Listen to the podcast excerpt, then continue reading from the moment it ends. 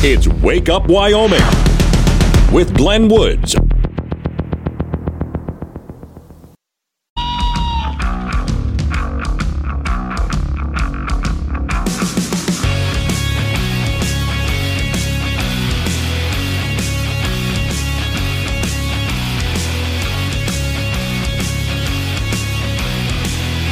It's a Tuesday, and temperatures are actually starting off in the positive numbers today. Still in the single digits, but in the positives anyway. Oh, I know some of you are probably in the negative numbers, but we're slowly getting out of this. It's Wake Up Wyoming. Warning this show contains reference to guns, liberty, limited government, low taxation, the cult of climate change, free thinking, cigar smoking, short people, rubber chickens, Karen's bureaucracy, liberal buzzwords, tour runs, traffic, toilets, terrible jokes, and more. No apologies will be issued. Guest callers may express any opinion they want without fear of being canceled. Unless you're a loudmouth jerk like Dave, then Glenn will hang up on you. Strap in, hold on to your coffee, and feel free to participate. This disclaimer does not refer to every person named Dave, just one particular Dave from San Francisco. We know a lot of Daves. They call this show all the time, and they're great people. So don't call this program and complain that we use your name. That would be a real Dave move, Dave. Okay, so I came across a. You know, I'm not big on polls, right? I'm really not up on. Most of them are garbage. Now and then, though, they bring something up, which I think, well, that's interesting, though. I'm not sure if I still believe the numbers or not. I don't know. But it's interesting. Here's a headline for you from Gallup, which, of course, does all those useless polls I'm always complaining about. They say more people are citing government as the top U.S. problem. Inflation is ranking second. Story says more Americans uh, name the government as the top problem in Gallup's latest poll, which encompasses the rocky start of the 118th Congress term, with a high uh, high prices, inflation remaining the second most, what the biggest problem that America is facing right now, amid other elevated tensions on the U.S. border, illegal immigration, and edged up about three percent to 11 percent mentions the economy. So let's see. I'll just go through the graph here. Okay, so number one problem in America government, poor leadership. Okay, that's up to 21%. Now that's not 21% of the population, but it, of, of they as they break it down. What's the number one problem? Inflation came in at 15% of the people saying number 2. So inflation's number 2. Immigration's 3. Uh, unifying the country, number 4, number 5, race relations. Poverty is number 6, crime and violence number 7 and ethics, morality, and family decline comes in after that. So you get the idea. Where they say, well, and I'd like to know how many people did they survey for something like this? They might say, see, poll, here we go, January 2nd, 2022 is, but, and then they did it again just recently. And they also talk about the president in here. Okay. Well, what I want to do is more of a breakdown of who exactly did they talk to? How many people did they survey?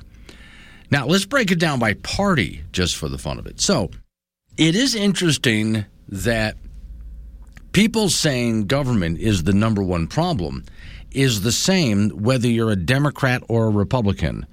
Both point to government as the problem. And both will say inflation comes in second. Immigration ranks low among Democrats as a problem, high among Republicans. Economy in general, both agree it's a problem. How much, though, how intense depends on which party you're talking to, but both Democrat and Republicans then have in fourth place the economy. Moral and ethical decline. Republicans see that as a big problem. Democrats barely do. Race relations. Republicans barely see that as a problem. Democrats see that as a huge problem. Oh, this is another one. When it comes to the environment, you know, because we're supposed to be in a climate crisis, right? Now, this I find very interesting. So, Republicans look at the environment as not a problem. Okay, climate change being natural and so on. And, and that's not to say Republicans want to pollute. CO2 is not a pollutant They just look at it as no, we're not in some climate crisis. Democrats, however, see that as a big problem. But if you're thinking, well, it's got to be the number one, actually, it ranks really low. It's not a top priority for Democrats. It's way down there near the problem. That, that's not what you're told by news media outlets, and many other people tell you that, oh, no, no, we're in a climate crisis. We need to be in panic mode. Even Democrats who do see this as a problem, it's way down low on their priority scale, according to this poll. Also, and here's something that really hits at home for me. That that one does, but the next one. You hear oftentimes about income inequality, the gap between the rich and the poor. Well, according to this Gallup poll, Republicans, conservatives, libertarians don't see that as a problem at all. I've said that many times. As long as you're honest, you can be as successful as you want. If you become a multi billionaire, did you do it honestly? Well, good. Congratulations. Now, Democrats see the gap between the rich and the poor as a problem. Here again, it ranks really low on their priority scale. But they do see that as a problem. That's really interesting to me. Assuming, and I'm just going to have to toss out the assumption that this poll has anything correct. Okay, and then they break down all sorts of other things in his research, but let's get back to the top of this. Now, when we say, because we haven't really defined our terms here, that among both Democrats and Republicans, both see that government is the main problem. And they include in there government and poor leadership. So, what exactly do you mean by government is the problem? In what way? So you might see some people say, well, we need just better people in there. Okay. But you'll hear a person like me say, yeah, but we need less of it. We need far less government than we currently have. We have way too much government. They have way too much power. If you want to fix the problem of government being the problem, then we need to greatly reduce the size and power of government. You might find some people more on, let's say, the Democrat side of the argument. Oh, no, we need, and I often hear this as an argument we need more taxes. Government needs to come in and solve the following problems. So you see, there's a difference between those of us who will say that government is the problem, we need less of it, and government is broken, we need to get in there and fix it with more government. Big difference between the two, right? So that's what the Gallup poll shows, which I thought was interesting. Again, I still don't trust polls, but I find the conversation that they're starting in this one interesting anyway. All right, we're coming up on 6:15 real soon here. I do have a story up on the Wake Up Wyoming site that all Wyoming roads are open. They're sketchy and they're going to get sketchier as the wind picks up blowing a whole lot of snow and ice around and where you can expect that. So we'll talk about that throughout the morning. Watch out for that because the temperatures will be getting warmer, but that brings in the wind and that blows everything around. And then roads close again. 615, Wake Up Wyoming. Sometimes the best way. Wyoming. Wake up, Wyoming, with Glenn Woods on K2 Radio. Join in at 888 97 Woods or the Wake Up Wyoming mobile app.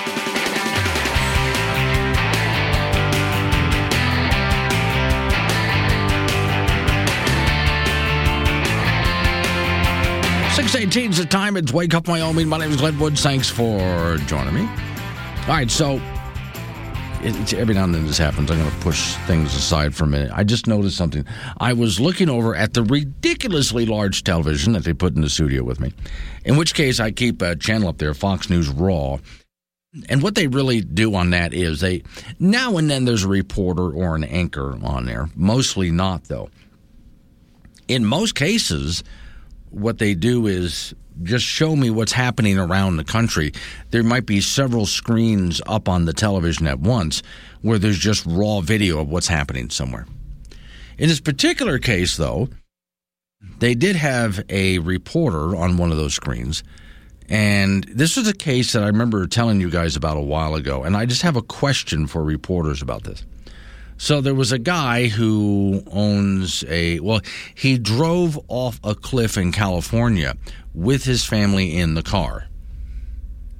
Now, everybody survived. That doesn't mean they're not banged up, but they survived. All right, so every time the story is reported, this guy's going to be charged with attempted murder.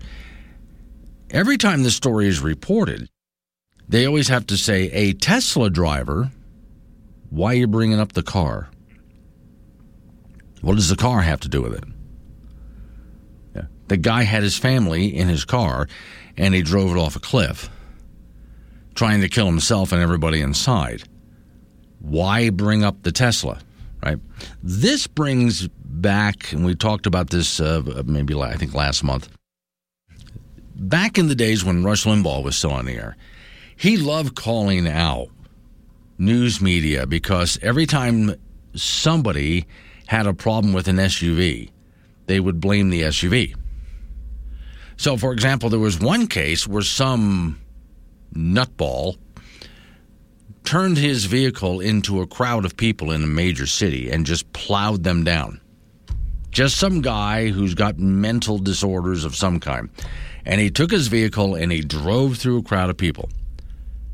And so the story is reported SUV drives through crowd of people as if the SUV was acting on its own. I told you another story about a woman. She was in Tallahassee, Florida and she's at the top of a parking garage in Tallahassee. She accidentally hits the accelerator when she meant to hit the brake, and she and I. Th- it was that, or she was in uh, four when she meant to be in reverse. I think that was actually it. And so she ends up going through this barrier. She's way up, several stories up in a parking garage, and falls all the way down in her vehicle, crashes below, dies. Very unfortunate. The story is SUV plunges off as if the SUV itself decided to commit suicide and take her with it. And so the SUV just plows right off the top of the parking garage down to its death below, taking the driver with it. I always thought it really interesting how Limbaugh pointed this out. Why are you in your stories blaming the SUV for this? It's not the SUV's fault, it's the driver. And this is as bad as blaming the gun whenever there's a shooting somewhere. Well, you got to blame the gun. It wasn't the gun, it was the person holding the gun that you blame. What tool they use doesn't matter. The fact that they did this heinous crime matters. So I go back to what I was just watching on television here. Tesla driver. Now, they didn't directly blame the Tesla.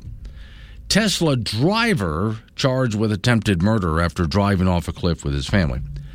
Are we now to believe that Tesla drivers have lost their minds? Do you blame the car? Are Tesla drivers uh, suicidal? Yeah. Or do you just, if I were the reporter, I would never have mentioned to you what kind of vehicle the guy was driving. I would just say the guy was in a vehicle with his family and he just went over a cliff trying to kill himself and everybody there. You know, leave the type of vehicle out of it. It does not matter. Morning, John. I John in Granite Canyon. Morning, Glenn. Can you ask Don to set the wind machine to medium? Is it windy where you are in Granite Canyon? I haven't looked at the numbers yet, or the. Uh, I like the Windy app. I just know that over the next uh, few days, as we get warmer, temperatures will rise, and temperatures rising means wind, and that means all of this snow gets blown around. And so all of the roads that just opened up. In fact, I'm going to play it for you again. Yesterday, I had written down, and I'm, uh, I thank Miss Mary for doing this as soon as she came in. This the idea was from John in Gillette. He said, How about a disclaimer that Wyoming is closed? So Miss Mary came in and I had a script for her and she recorded this immediately. Warning. We're sorry, but due to winter conditions, Wyoming is closed. If you are interested in winter recreation or just passing through, we just can't help you right now. Honestly, we're okay with it. Y'all are crazy out there, and we needed a break. It's cold. So that's what we put together because the entire state was closed over the weekend and into Monday, things finally started to open up. Right now, all Wyoming roads are open. But it's sketchy out there because of the wind. Now, I do have a story for you. Oh, it is okay. Uh, Eddie John, he's in, again, up in Granite Canyon. He said, "Yes, it's very windy up there." Well, let me go ahead and take a look at it. Again, this is a website. It's also an app for your phone. It's called Windy, and I'm going to zero in on your area, John. And yep, I see it. Yeah, you're dealing with some pretty, and it's not so much because the winds are blowing at 17 knots, but your gust factor is what's really killing you there. It's gusting really high. And then when we get into usual areas like around Chugwater or stuff like that, that's where it's starting to pick up. But this is going to get even worse as we get into the next uh, few days as things start to warm up. More wind, that's going to blow all the snow around. And all these roads that just opened up, well, they're going to start closing them again. Uh, let's see, Jim is in Casper. He hated his car because he real. Oh, he's okay. So he's talking about the Tesla. He hated his car because he realized he'd been brainwashed into buying the environmentally destructive, extremely expensive, road trip destroying, short lifespan, and potentially deadly vehicle. So at this point, is questioning every life decision he's made, including getting married and having kids. So ultimately, it's the car's fault, and thus, that is why they mention the car. Okay, now, Jim, I think you're onto something here. I can believe that explanation. Let me give you one. Jim. You might have heard me. You might have been busy. Don't go anywhere yet, Jim. I got to call up the story for you. This was a story that came out of the UK just a few days ago. Now it's starting to filter onto all the conservative websites. The liberal websites, news sites, will not cover this story. Currently, cheaper to drive a gas powered car than an electric car. And they're talking about uh, charging the vehicle. See, East Lansing, Michigan, January 24, 2023. Final quarter brought relief as to the pump. Okay, and it talks about the price of gas coming down and so on. The gist of the story, and the first story I noticed came from the UK. They noticed it in the UK. But then electric car drivers started to pay more attention to how much they were paying for electricity to charge their car. And if you're thinking that driving an electric car is cheaper, well, let's just talk straight energy here, not the price of the vehicle. Energy. It is cheaper to fill up your gas powered car and drive it than it is to charge your electric vehicle and drive it. Now, when gas prices soared way the hell up for a while there, for just a short little while, it was cheaper to drive an electric vehicle. But that didn't last long. Gas prices have come, they're still high. Gas prices are still high, but the prices are coming down. Enough so that if you get in your electric vehicle and charge it up, so a gas powered car costs about um, $19.96 average to operate 100 miles. Okay. And yet, so you're talking, let's round off the numbers. We'll say it's $20 to drive an electric car 100 miles. Okay, you're going to do the same thing for $12 in a gas powered car. Now, again, we're talking very average here, right? Now, as we go to other places, now we have electric buses. Some cities, they, they're going what they think is green, but it's not. Well, we're going to go to all electric buses. So we don't have a carbon footprint, but you still have a carbon footprint with an electric bus. There's no such thing as carbon neutral or zero emissions. It doesn't exist.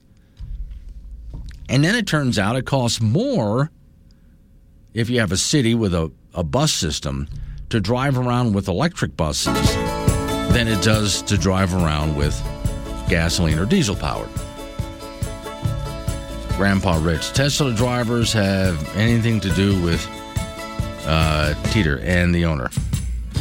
Coming up on some local news we have to take care of. We're going to roll into a weather forecast right after that. Watch out for that wind in the forecast. Then you and I get back into it. Triple eight ninety seven Woods the number. That's eight eight eight ninety seven W O O D S. Wake up Wyoming.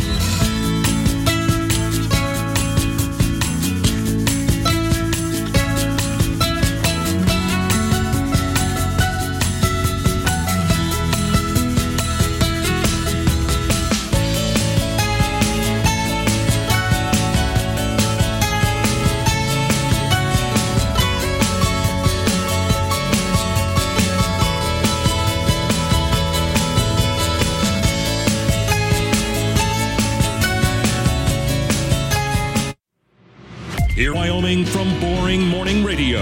That man is Glenn Woods. This is Wake Up Wyoming on K2 Radio.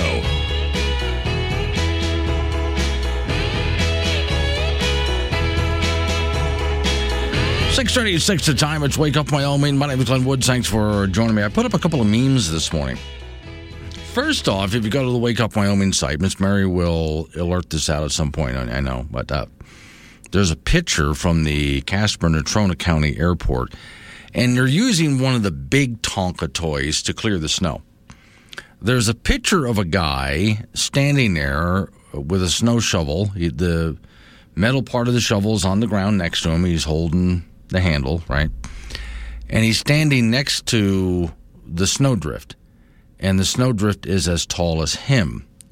Now, Mary looked at that and said, Maybe he's just really short. Oh, well, okay, that could be it, yeah. Maybe he's only like two foot tall, and that's what the snowdrift is.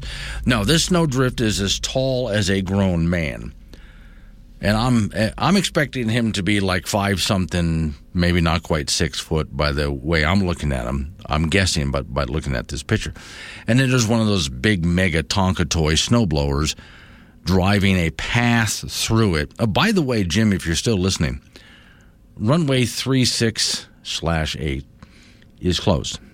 There's a METAR and that's been for several days now. They have not been able to clear that. It's just got impacted ice on it.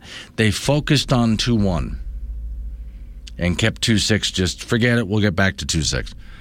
So, okay, I put that up as a meme. So I show a picture of this guy with the snow drift it's been cut into, and it's as tall as him.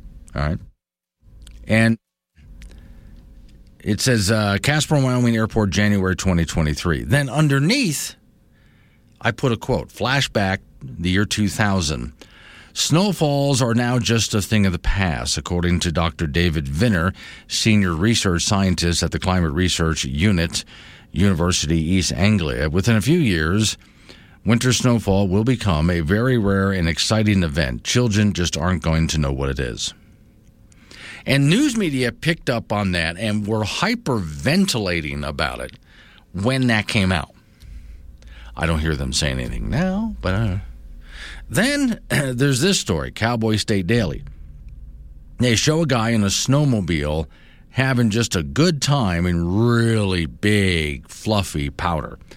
And the headline is Snowmobiler's Paradise Storm dumps seven feet of snow over the weekend at Snowy Range. So I put that up there, that headline in that picture, and underneath it, as a meme, I wrote flashback 2000. Quote, snowfalls are now just a thing of the past. That, according to Dr. David Viner, senior research scientist at Climate Research Unit, University of East Anglia. He says within a few years, snowfall will become a very rare and exciting event. Children just aren't going to know what it is. Now, further down, I have a picture of Al Gore. He's looking very serious in explaining. He says, this was back in 2009. Al Gore quoting another, I'm not going to say climate scientist. The guy's supposed to be a scientist, but like David Viner, he's a hack, right? So Al Gore, quoting this guy, said, the North Pole will be ice free in the summer, during the summer months, by 2013 because of man made global warming. That's a quote from Al Gore. The North Pole will be ice free in the summer by 2013 because of man made global warming. Under that, I wrote, I woke to negative 20 here in Wyoming. Thanks, Al. Mm, okay. I just like pointing those things out whenever I can. Now, I've got another story here. I'll do this real quick. So it's an AP news story, which means it needs correction. Most AP news stories need to be corrected for various reasons. They're incompetent and they're biased. Headline In the West, pressure to account for water loss to evaporation. Quote, more than 10% of the water carried by the Colorado River evaporates, leaks, or spills in the 1,450 mile powerhouse uh, as it flows through regions of dams and reservoirs and canals. Key stewards of the river ignored the massive water loss for decades instead of allocating Arizona, Nevada, uh, Mexico, Wyoming, and so on to do something about the evaporation. Hydro- hydrologists, state officials of the Western water uh, experts are saying 10% can no longer be ignored because the West, the West multi decade drought has sent water levels in key reservoirs to unprecedented lows. They just put this story up. AP News did. Have they not been paying attention to all of the snow and rain in some areas that we've been getting over this past winter? We are not just out of the drought, but a lot of this stuff is filling back up. It'll be a while before it completely fills back up to where we want it to be. By the way, we need the evaporation water evaporating out of reservoirs and rivers into the sky makes the clouds that causes the rain to fall across the land. It's a cycle, AP News. 642, Wake Up Wyoming. This weather up. It matters in Wyoming. It matters to Wake Up Wyoming with Glenn Woods. Call Glenn at 888 97 Woods and make your voice heard. AM 1030, K2 Radio.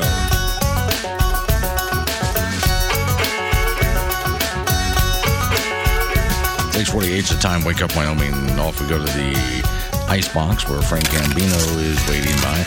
Um, Frank, every so often, I know you go out there and you see people wearing interesting hats with sayings on them and T-shirts and yeah, bumper stickers. And yeah, I, yeah. seen you know uh, bumper stickers, hats. yeah, right. That, all, all, all that, all that kind of okay, stuff. so here's one. It's very, it's very well done. It's got like a mountain scene with the sun rising and so on. There's an antler on it. Okay. Three zero seven. So that's Wyoming. Yeah, yeah, yeah, yeah. It's a very popular one. It says, "I hate people." Why do you hate people? I, you know, I guess there's so there's so many reasons. I there's mean, so many reasons here. Yeah, these kinds of stickers. Actually, the out of all the different Wyoming stickers, and I remember I did a post a while back on different Wyoming sp- stickers, and that one, I hate people, seems to be number one. I guess it's because we're such an isolated state. No, it's because Yeah. we've we, you know well we, we're isolated, but we have f- proportionately probably the same amount of knuckleheads than the rest of the country Well, okay, true. But now, have you ever driven? You've done this. You're driving across the state. You do it all the time. You're way out in the middle of nowhere, and you look over, and there's that house somewhere, Yeah. way out there, way, way out there. yeah, way off the road. Yes, Yeah. and you look at it and think, you must really hate people. Well, you just want to get away from it. I, I guess so. I've done that when I've been out there flying with my flying buddies, and we're way out in the middle. I mean, it, the the roads to get to the ranch I'm looking at below me are near impossible. Nobody knows that this guy is out there living the ranch life, and he is so far away from anything. And I look at it and think, what are you doing out here? Well, You're away from people. he hates people, yeah. So I think the reason that that's possibly the most popular sticker for the state of Wyoming, I hate people, Yeah. is just because people who really hate other people move out here in the middle of nowhere to get away from people. You know, actually, you know, uh, the, the reality is that I, I think Wyoming has the best people. I think Wyoming They- does they- have the they- best they really people, do. but it's the best people who don't like other people, is what I'm saying. and that's fine. Men's college basketball tonight. The Wyoming Cowboys at home in Laramie to meet Fresno State. Both of these teams are looking to turn their fortunes around as UW sits at six and fourteen overall, one and seven in Mountain West Conference play. That puts the Pokes in the basement of the league, and Fresno State is near the bottom as well. They are se- they are seven and thirteen overall, three and six in Mountain West play.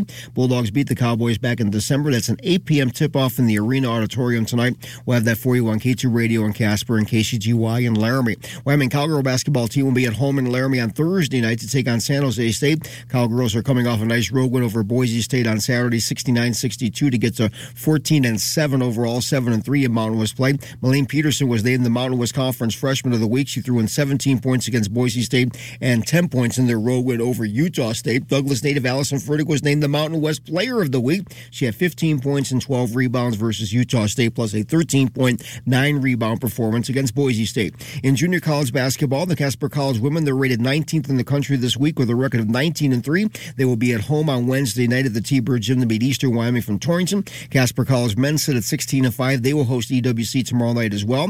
The LCCC men sit at 11 and 7 with a road game at Northwest DePaul coming up tomorrow.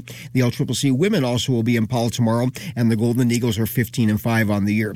High school basketball, well, some teams played over the weekend, some did not due to the road conditions. From WildPreps.com, here are some of the team standings as of right now. On the boys' side, Cheyenne East 12 and 2, Cheyenne Central 12 and 3, Laramie 9 and 6, Natrona 5 and 7, Kelly Walsh 4 and 7, Cheyenne South 4 and 10, Glenrock is 6 and 5, Burns 4 and 12, and Midwest 2 and 12. On the ladies' side, Laramie is 15 and 1, Cheyenne East is 12 and 1, Central 9 and 4, Natrona 7 and 6, Kelly Walsh 2 and 9, South 1 and 13, Glenrock 4 and 6, Burns 7 and 9, and Midwest is 1 and 8. High school cross country, Owen Burnett, who runs for Mountain View, is the Gatorade Athlete of the Year. He's the reigning 3A state champion with a time in that championship race of 16.04.37. Burnett is one of the premier distance runners in the state. In track and field, he competes for Kemmerer, and he is defending 3A state champion in the 1600 and 3200 meter runs. That's it in sports. So these games that you were just talking about that were canceled, who gets made up? Well, some are just flat out canceled, and some Okay. they've postponed like to this next week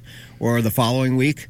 I mean, sometimes you know the distance, you know, you know Sure. it, it, it doesn't make much sense. Right. So you know, though, some some teams are going to play less games. And guess what? Yeah. we're not even in February yet. No, we're not. And that's I kind of wonder.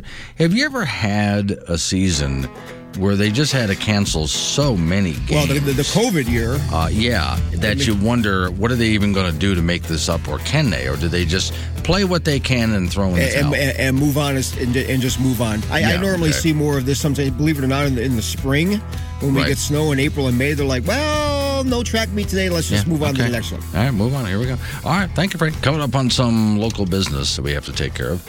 National news, local news update and weather forecast. DJ from Gillette asked a really interesting question that I'm going to get into. You know, as long as they want to, here in the state of Wyoming, sequester CO2, why aren't they sequestering the number one greenhouse gas? Do you know what that is?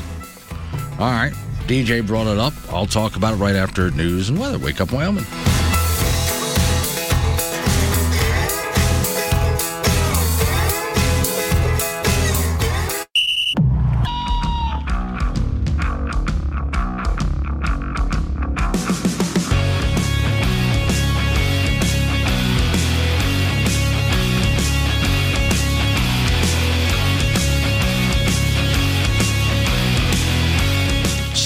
Six the time. It's Wake Up Wyoming. My name's Glenn Woods. Thanks for joining me. This is your coal-powered radio show.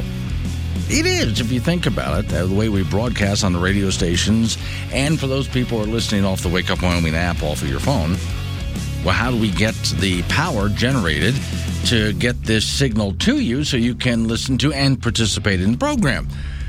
Well, just up the road from here are some coal-fired power plants. That's how we do it. Warning this show contains reference to guns, liberty, limited government, low taxation, the cult of climate change, free thinking, cigar smoking, short people, rubber chickens, Karen's bureaucracy, liberal buzzwords, tour runs, traffic, toilets, terrible jokes, and more. No apologies will be issued. Guest callers may express any opinion they want without fear of being canceled. Unless you're a loudmouth jerk like Dave, then Glenn will hang up on you. Strap in, hold on to your coffee, and feel free to participate. This disclaimer does not refer to every person named Dave, just one particular Dave from San Francisco. We know a lot of Daves. They call this show all the time, and they're great people. So don't call this program and complain that we use your name. That would be a real Dave move, Dave. This program really survives by sarcasm and satire. So I just want to warn people up front. Over the next few minutes, I will be using a lot of sarcasm and satire. Now, sometimes there are people out there who don't get it. If you don't, then uh, don't go getting mad at me for what's about to happen. Sarcasm alert. in your face. So let's uh, go real quick. DJ in Gillette. Good one, DJ. I, I think this was a great topic to bring up this morning. So she sends me a note. Morning, Glenn. Are libs going to try to sequester water vapor like they are experimenting with CO2? UW now has a huge government grant to capture and contain CO2. Without water vapor and CO2, how would the planet look? Well, first off, without CO2 and water vapor, this is a dead planet. It is. You are. By the way, you are a carbon-based life form. Just so you know. But yeah, without water vapor and without CO2, this is a dead planet. We need CO2 in the atmosphere. We need water vapor. That brings us me to the next thing here. Let me see. I have a okay. I have a water bottle that I keep next to me while I'm on the air, and it says right on the water bottle, dihydrogen monoxide. And just recently, somebody was uh, walked in the studio and looked at it because it says warning and it has skull and crossbones on it. Toxic if inhaled in large quantities. And then it has all sorts of warnings on it. Now, I'll put that over here and read the truth about dihydrogen monoxide. Some of you heard this. You know where I'm going with this. Some years ago, a really clever young man grabbed a clipboard and he put a um, some kind of a vest and a hat on that made him look like some official worker. And he was getting people to sign a petition. And it was to sign a petition to ban. Pardon me, I just let out the biggest sneeze. To ban dihydrogen monoxide. And he said to them as he's holding up the clipboard with the pen for them to sign Dihydrogen monoxide is perhaps the single most prevalent of all chemicals that can be a danger to human life.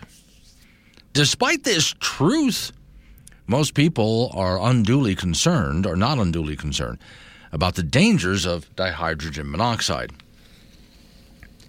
And governments, civic leaders, corporations, military organizations, and citizenry, every walk of life, seem to either be ignorant or shrug off the truth about dihydrogen monoxide as if it's not applicable to them. Well, let's go take a look. In 1997, Dihydrogen Monoxide Research Division was formed and went online to spread the truth about dihydrogen monoxide. The idea? Spread the word to the public and make them aware about the dangers of dihydrogen monoxide and its implications on the environment, on human life, on all life on this planet. Common dihydrogen monoxide scare attacks, unfortunately, some seem fit to, well, many thousands of web pages are proposed slanted propaganda to make us use more dihydrogen monoxide. But let's take a look at it. Dihydrogen monoxide is a colorless, odorless, tasteless, at times gas, at times solid, times liquid. Kills uncounted thousands of people every year. Most of these deaths are caused by accidental inhalation. But some dangers of dihydrogen monoxide do not end there. Prolonged exposure in its solid form can cause severe tissue damage. Some of you know this because you've been outside over the past few days. Symptoms of dihydrogen monoxide ingestion include excessive sweating, urination, and possibility of a bloated feeling, nausea, vomiting, body electrolyte imbalance. For those who have become dependent on dihydrogen monoxide, withdrawal from it means death. Some more dihydrogen monoxide facts. Dihydrogen monoxide is also known as hydrotic, uh, hydroxic, yeah, I think it's how you pronounce it, acid, and a major component of acid rain. Contributes to the greenhouse effect. In fact, in fact, dihydrogen monoxide is the number one greenhouse gas. If you take a look at what gases actually trap the most heat on this planet, and you can look this up, CO2 is near the bottom in its effectiveness of trapping CO2 but water vapor. Water vapor is near the top. Dihydrogen monoxide is number one. Dihydrogen monoxide is the most effective greenhouse gas, far above, way, way, way above CO2. And yet, here in the state of Wyoming, we have researchers trying to sequester CO2, but they're just letting dihydrogen monoxide up into the air like it's nothing, and it's the number one greenhouse gas. It may cause severe burns. It contributes to the erosion of natural landscape, accelerates corrosion, rusting of many metals, may cause electrical failures, and decreased effectiveness of automobile brakes, has been found in tumors and cancer patients too. Contamination, contamination, pardon me, is reaching epidemic proportion. Quantities of hydrogen monoxide have been found in almost every stream, lake, reservoir in America today. But the pollution is global, for that matter. It's in the Antarctic ice. It's in the Midwest. It's in the West out here with us. Now, dihydrogen monoxide has many uses industrial solvent and coolant. It's in nuclear power plants, in the production of styrofoam, as a fire retardant. Yeah. Some people ingest dihydrogen monoxide not knowing it's used as a fire retardant. In many forms of cruel animal research, in the distribution of pesticides, even after washing procedures, remains contaminated by the chemical. It's addictive. It's in every junk food that's out there. And you see how fat Americans have been getting. Stop the horror, ban dihydrogen monoxide. Now, when I first read all of that, I decided I need to get on board with this. It causes millions of deaths every year. It's the number one greenhouse gas. It's dihydrogen monoxide, a colorless, odorless chemical compound which can cause death due to accidental inhalation, even in small quantities. Prolonged exposure can cause severe tissue damage, a major component in acid rain, soil erosion, floods, found in biopsies of precancerous tumors. Chemical companies use dihydrogen monoxide on our fruits and vegetables and even give it to our livestock. You've seen it billowing from smokestacks at coal-fired power plants. It's in our air, our streams, our rivers, our lakes, and it fills the ocean. The number one greenhouse gas more deadly than CO2. Call your congressman today. Ask them to ban dihydrogen monoxide. So you get the idea DJ's question out there about dihydrogen monoxide and how dangerous it is. Dihydrogen monoxide, of course, is water. It's the chemical name for water. It is the number one greenhouse gas. You can go online and look at a scale. Now, make sure you get the right one. Don't Google it. Use a different search engine because Google is very biased. And look for a scale of greenhouse gases. Which gases trap the most heat and which gases trap the least heat? You'll find CO2 is way at the bottom way, way, way, way, way, way at the bottom. But water vapor, clouds, is by far number one. So here we are in the state of Wyoming. When you take a look at a power plant, you see all of that steam coming out. That used to be a smokestack, but now it's a steam stack because we've cleaned it up to the point that that's primarily steam coming out of there, right? Okay. So let's take a look at the CO2 coming out of that stack that they want to capture and put in the ground and not release because they think it's causing a climate crisis. Yet they let the steam just float into the air, and the steam is by far much more of a greenhouse gas than the CO2 could ever hope to be. So, but which are we sequestering? Huh. Why one and not the other? 717, Wake Up Wyoming. Quicker than a soggy morning porch paper. You need Wake Up Wyoming with Glenn Woods on K2 Radio.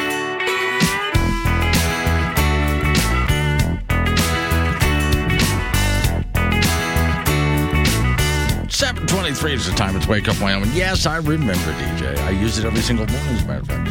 DJ's reminding me who gave me the dihydrogen monoxide bottle. And it did, but DJ, you'll be happy to know, freak somebody out.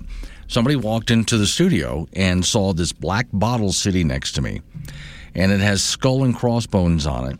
Let's see. And it says, uh, warning toxic if inhaled in large quantities, dihydrogen monoxide. And he looked at him, what the hell is that?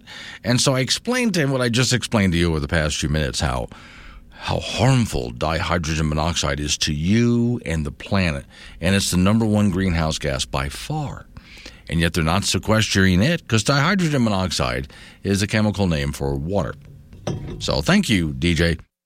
I literally use that bottle every single morning. While I'm on the air, I'm sipping out of it. So, morning, JW. JW's in Guernsey. He just sent me a note. Morning, Glenn. People uh, send me notes while I'm. You can call the program triple eight ninety seven Woods.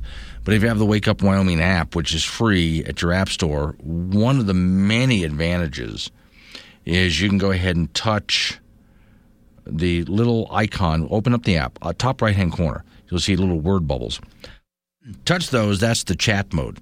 Send me text messages. Okay, as long as I'm on this topic here. So there are those people who want to ban things like gas stoves, right?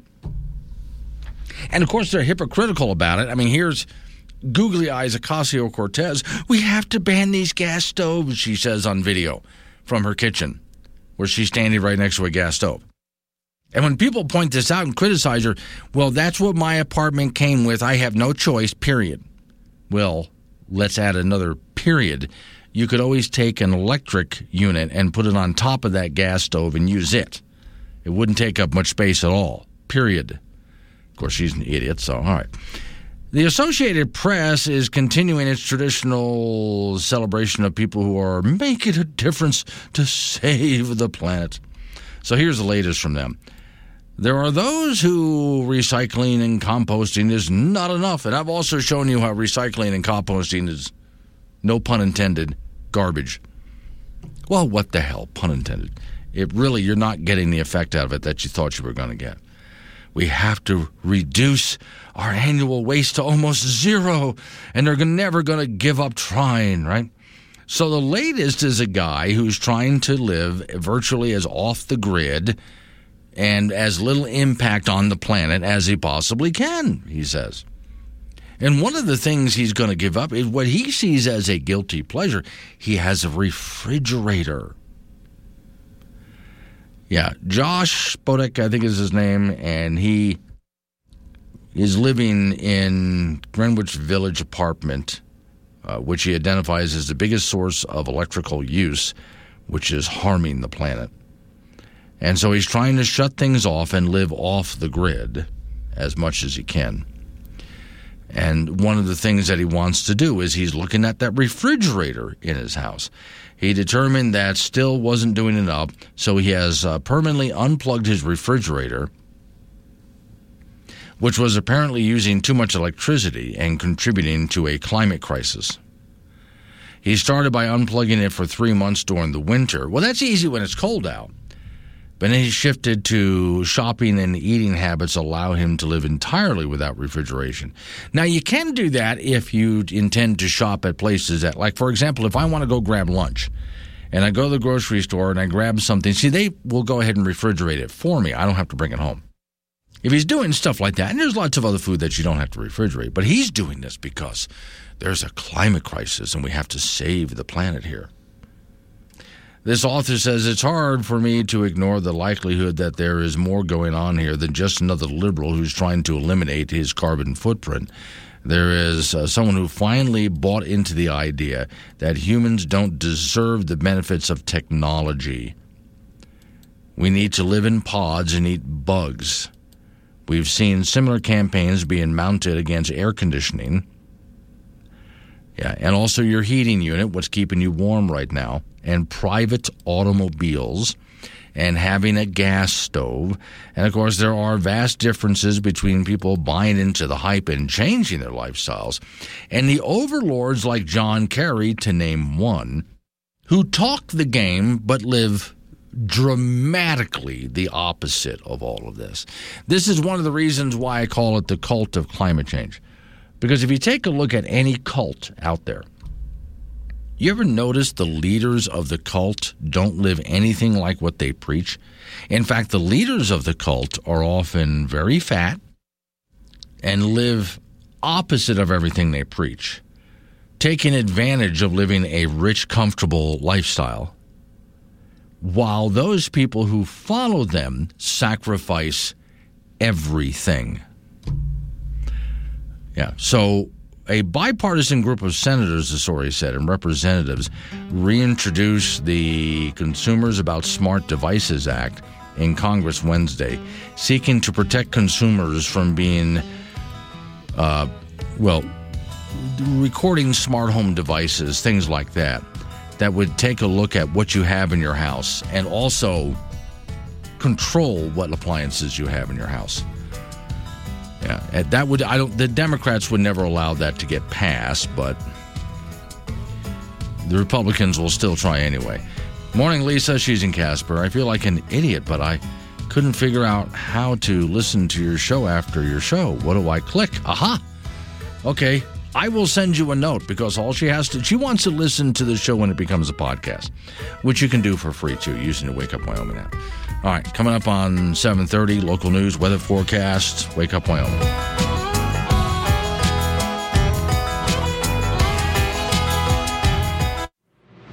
Here on AM 1030 K2 Radio. Join the show at 888 97 Woods.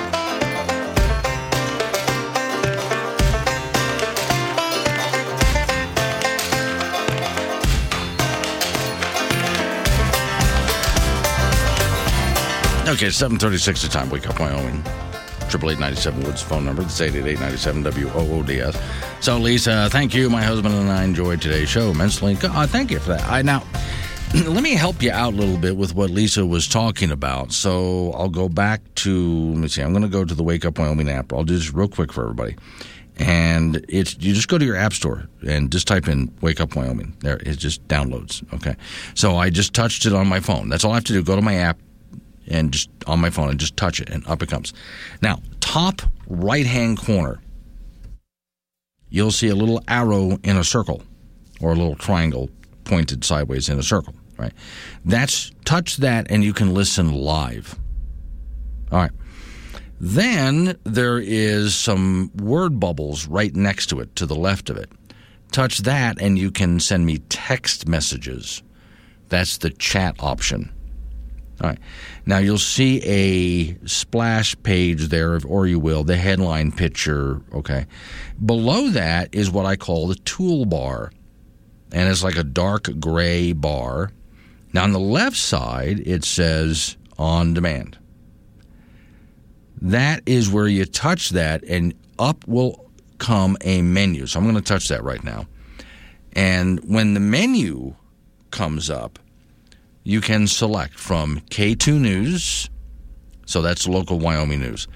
Wake Up Wyoming show, that's what you're hearing right now.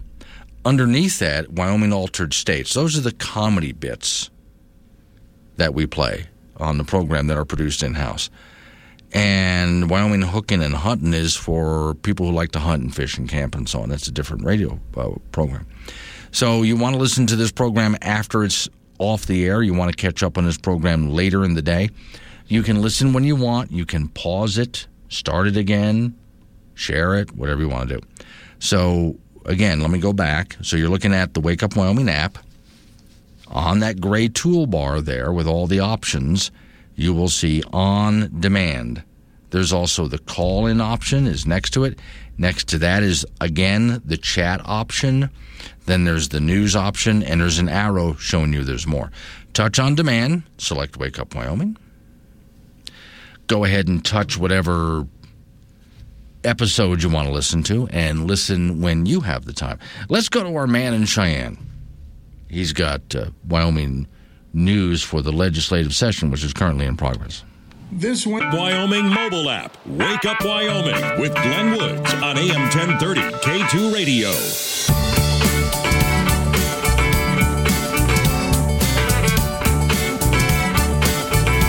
745 is the time. It's Wake Up Wyoming. Well, here we go. All right, Don Day's on the line with me. Uh, Don, I'm right now looking at the WYDOT site, and we've already got some highways like I-25 between Cheyenne and Wheatland closed. Here comes that wind. Yeah, and I-80 between Laramie and Cheyenne is closed. Oh, yeah, I see that. Yeah. And if you look at the webcams that are along the those roads and highways, as we talked yesterday, when Arctic air leaves – you're always going to have a period of wind. So we're going to have to suffer through this, I'm afraid to say. While generally speaking, dry, sunny weather's coming on in and temperatures are gradually going to warm up. These winds, once you get out in the open areas, uh, is just the blowing snow. That snow that fell most of the weekend was fine and powdery. So uh, it's going to be tough to get around on the interstates and these wind prone roadways probably here for the next two or three days, I'm afraid to hmm, say. Yeah, I put up an article earlier this morning that Wyoming highways are open but sketchy. So be very careful of that. Also, let's talk some temperatures. I just got a note from Blade, who's in Glendo. Morning, minus 10 degrees, four mile an hour wind. Glendo is open for fuel and food anyway.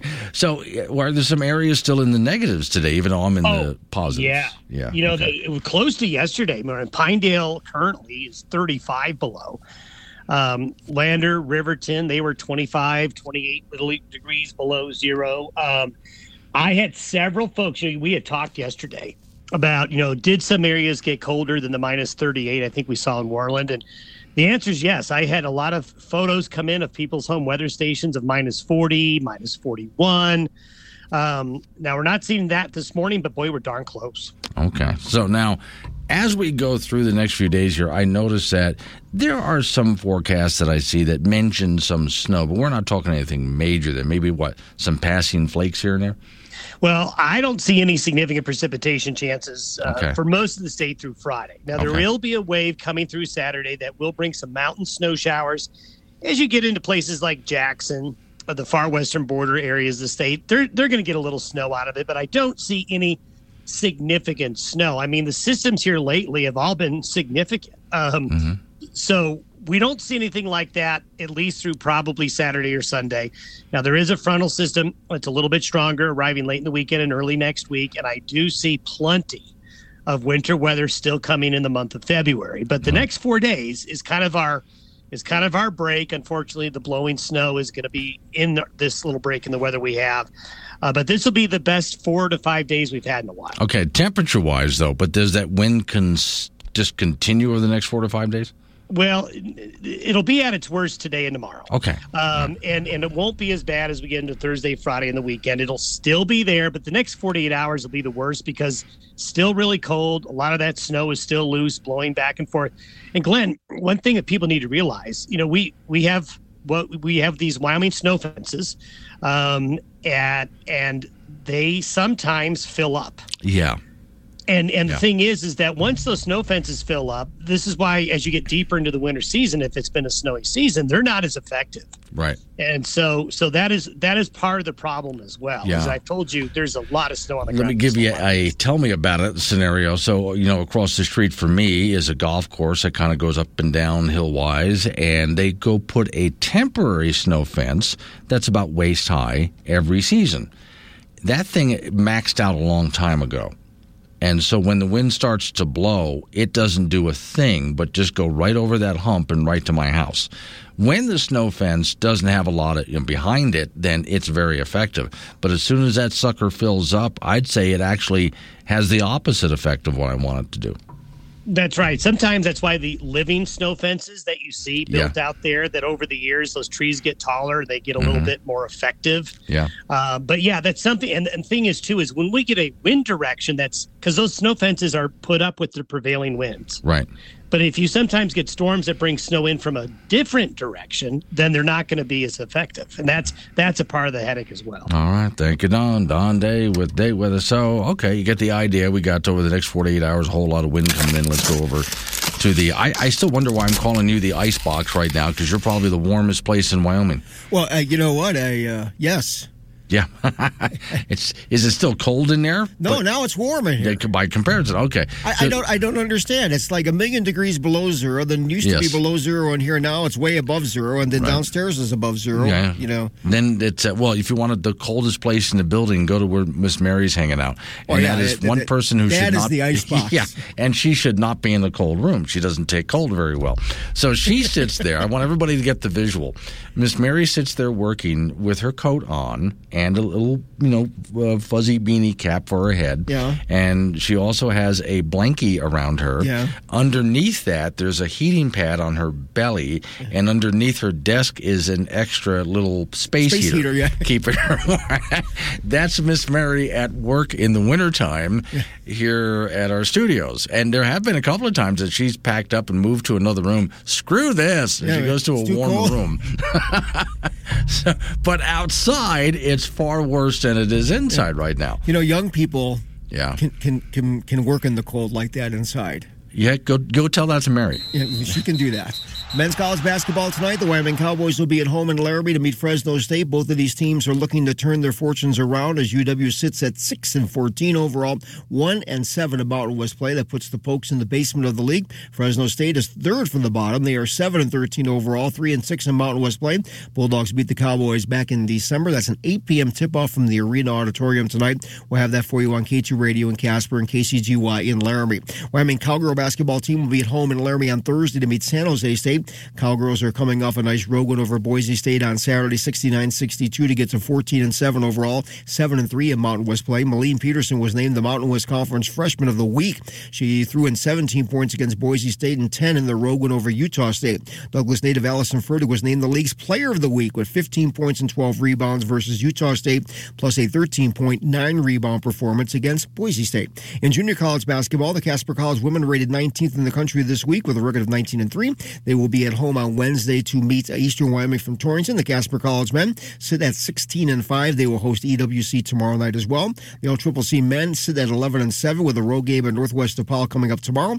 The LCCC women will be in Powell as well tomorrow night, and the Eagle Golden Eagles are 15 and 5. High school basketball, some teams played over the weekend, some teams did not due to the road conditions. From WyoPreps.com, here are the some of the team standings as of right now. On the boys' side, Cheyenne East 12 and 2, Cheyenne Central 12 and 3, Laramie 9 and 6, Natrona 5 and 7, Kelly Walsh 4 and 7, Cheyenne South is 4 and 10, Glenrock 6 and 5, Burns 4 and 12, and Midwest 2 and 12. On the ladies' side, Laramie is 15 and 1, East is 12 and 1, Central 9 and 4, Natrona 7 and 6, Kelly Walsh 2 and 9, South 1 and 13, Glenrock 4 and 6, Burns 7 and 9, and Midwest is 1 and 8. High school cross country, Owen Burnett, uh, who runs for Mountain View, is the Gatorade Athlete of the Year in that sport. He's the reigning 3A state champion and won that race with a time of 16.04.37. Burnett is one of the premier distance runners in the state in track and field. He competes for Kemmerer, and Burnett is the defending state champion in the 1600 and 3200 meter runs. That's With all the snow we've gotten, and the ski teams out there across Wyoming ought to be having a good old time. Well, they, some of it, they had a Nordic meet that didn't happen because nobody could get here. Yeah. Well, that was the problem is getting to the Nordic meet. But now that the roads, well, depends on which roads. You just heard Don Day uh, if they're able to get to some of these meets, boy, uh, some of the mountains around here really packed high. Fresh snow. Yes, this is like the sweet snow spot to be for groomed. some of these people. Yes, so they will want. So, do we have stuff happening like Casper Mountain and other places like that? Um, I'm sure down the road they will because yeah, okay. they got to make up. They have to make up some of these. Okay. You know, there's only so many places in the state that they have, like right. you know, you know, Nordic races, Alpine races, that kind of thing. You know, Jackson, Lander, Casper, Laramie, Cody, which has their races yeah. in Red Lodge. You know, so they're around. Okay. Snow is snow. It's all good. Thank you, Frank. Coming up on, that it's wintertime. You have snow. Coming up on some local business we have to take care of. Then we're going to roll into news time, national local update on the weather forecast. Wake up, Wyoming.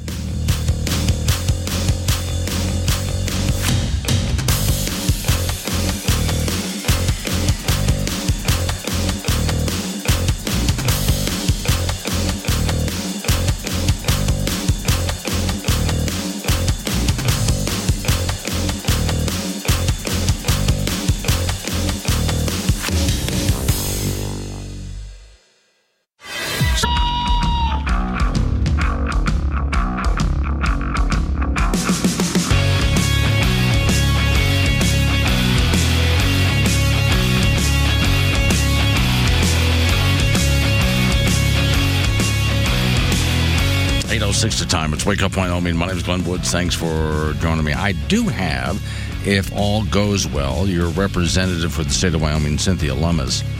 Uh, she'll be on at 920 this morning. So that's uh, a little over an hour from now. She's working on a bipartisan bill, a letter to the Biden administration on the use of gas stoves in private homes and limiting the power of the IRS on 30 party payment platforms. We'll get into all of that with her. Now, real quick several people are sympathizing with Miss Mary. Miss Mary sits in the coldest uh, office in the entire building, and she doesn't do cold well. And so, literally, she sits there working with her coat on, a blanket over top, a heating pad on her belly, and a space heater running up her back. yeah. So, let's see. Chet in Yoder. I think you missaid this. Chet, Chet in Yoder says, "Give Miss Mary a heat guy." I think he meant heat gun.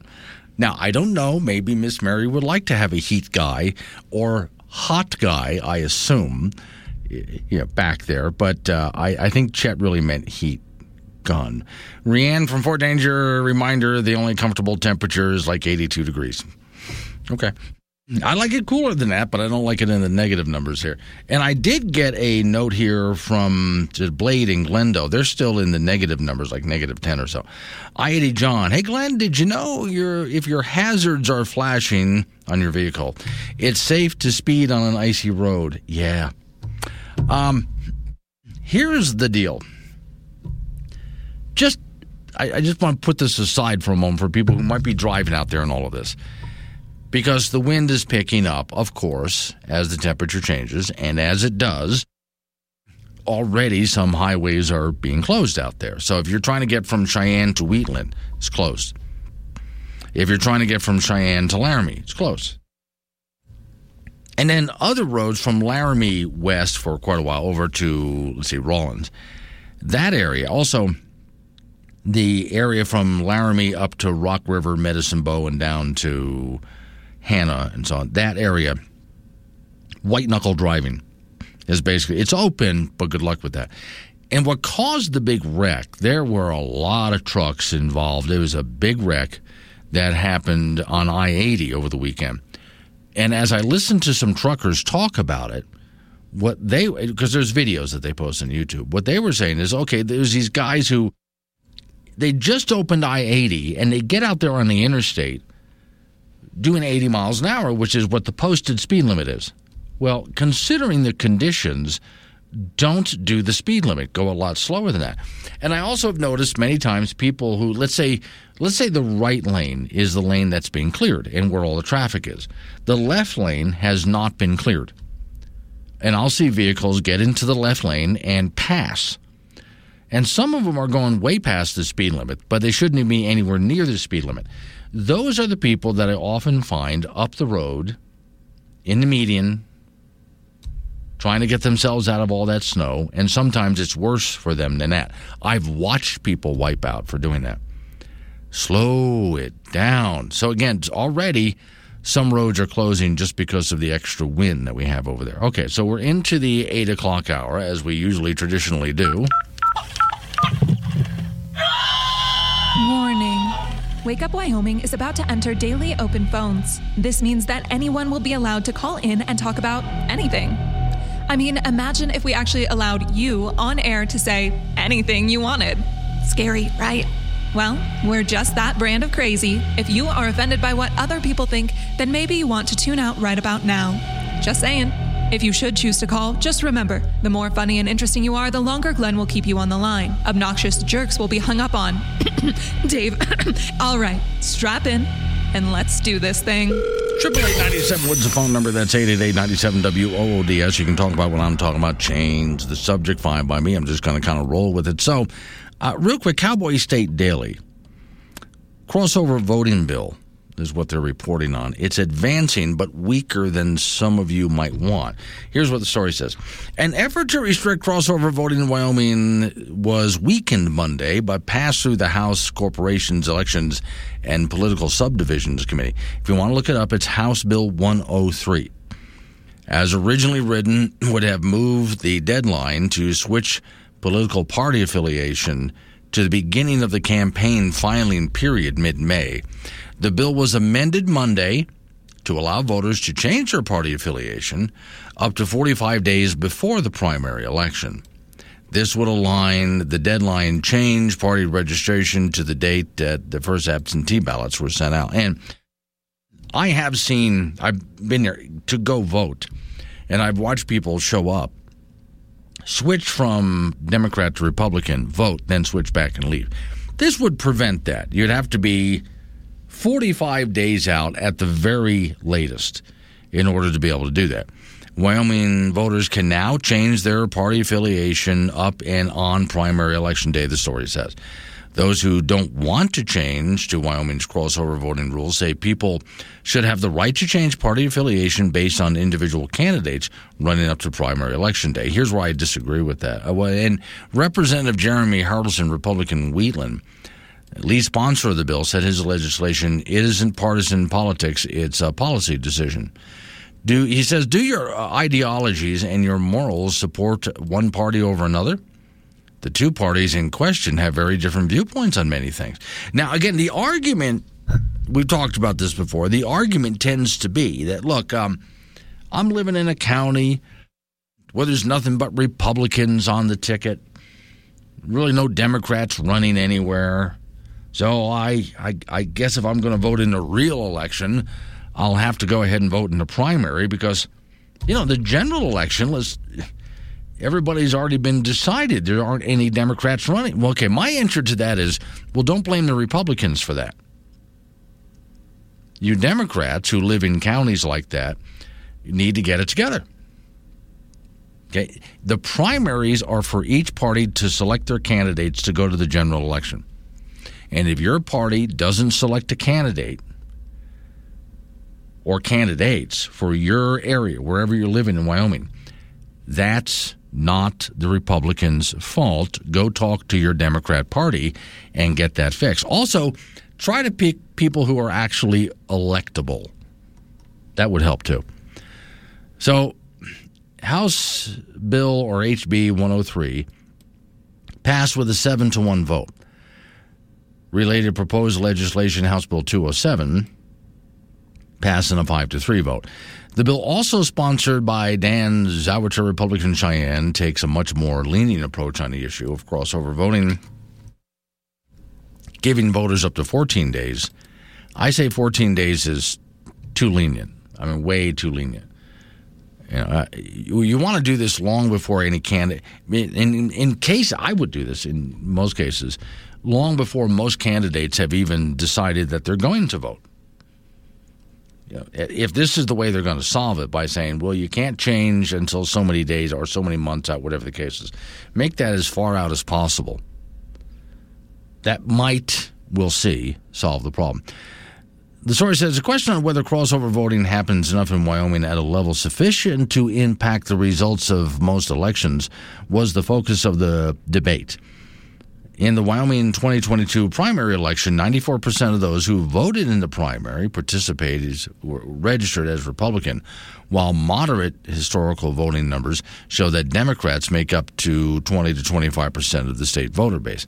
So, Gail Symons, an activist who runs Civics 307 blog, presented statistical evidence Monday. She believes proves that although crossover voting did happen at significant levels in 2022, it was an anomaly compared to prior years, driven by um, the contentious nature of the U.S. congressional votes. Liz Cheney, Harriet Hageman, things like that.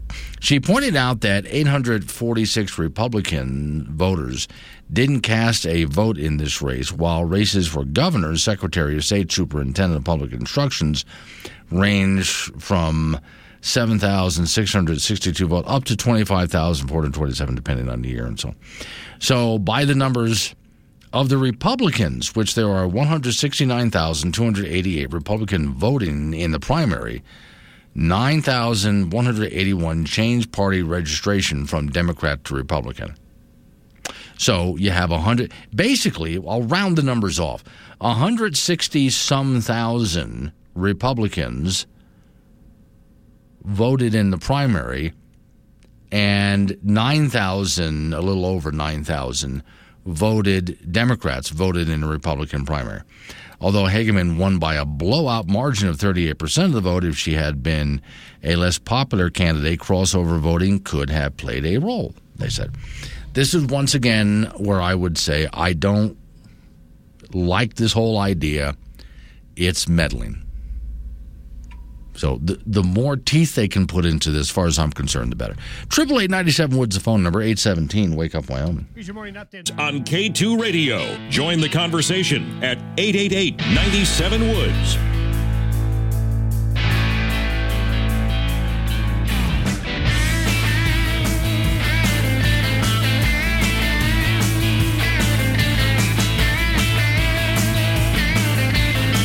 22s at times. Wake up, Wyoming. My name is Glenn Woods. Okay, 888 Woods, the phone number. That's 888 WOODS. Talk about what I'm talking about. Change the subject. Fine by me. So, Wyoming lawmakers have advanced a bill banning biological males from female sports teams. Again, Cowboy State Daily with the story. A bill banning biological males from competing on girls' school sports teams in Wyoming cleared a vote Monday in advance to the state Senate floor. Three members of the Senate Education Committee voted in favor. It's Senate File 133, if you want to look it up, during Monday's meeting. Two members were absent during the vote, but the State Education Committee routinely advances bills on a 3 2 majority. If it passes, the entire legislature, Senate File 133, would prohibit transgenders from competing on teams that's opposite their birth sex. Okay. So the gender that they were at birth. That's where you compete. You can't be born a guy and then decide you're going to compete against the girls. It would replace an existing state policy through the Wyoming High School Activities Association, which allows transgender students to cross. Not only cross dress, I cross sports. While opponents of the file said the association's policy works well for students, the bill sponsored Senator Wendy Schuler, Republican of Evanston, said it's causing girls to miss out on athletic opportunities and complicates the school's sports for uh, students and personnel. She said, regardless of whether a male has completely transitioned or they're using hormones to begin transition, and or they just identify as female, they are physically superior to females in, in many regards. And there are many uh, athletes, including Bruce Jenner, was on. I remember which show he was on. It was one of the uh, network talk shows, and he was with television shows on CNN or one of those programs, and may have been Fox News. But he was asked about this. Now, remember, this guy is an Olympic triathlon who now identifies as a woman, and he said you should not allow guys who were born as a guy, it doesn't matter if they went through all the surgery and hormones. He said physically, they just have more prowess than a, a, female would. And so that's why they're dominating in track and field and in swimming and so many other things. So even he said, I wouldn't allow it. So anyway, this. Uh,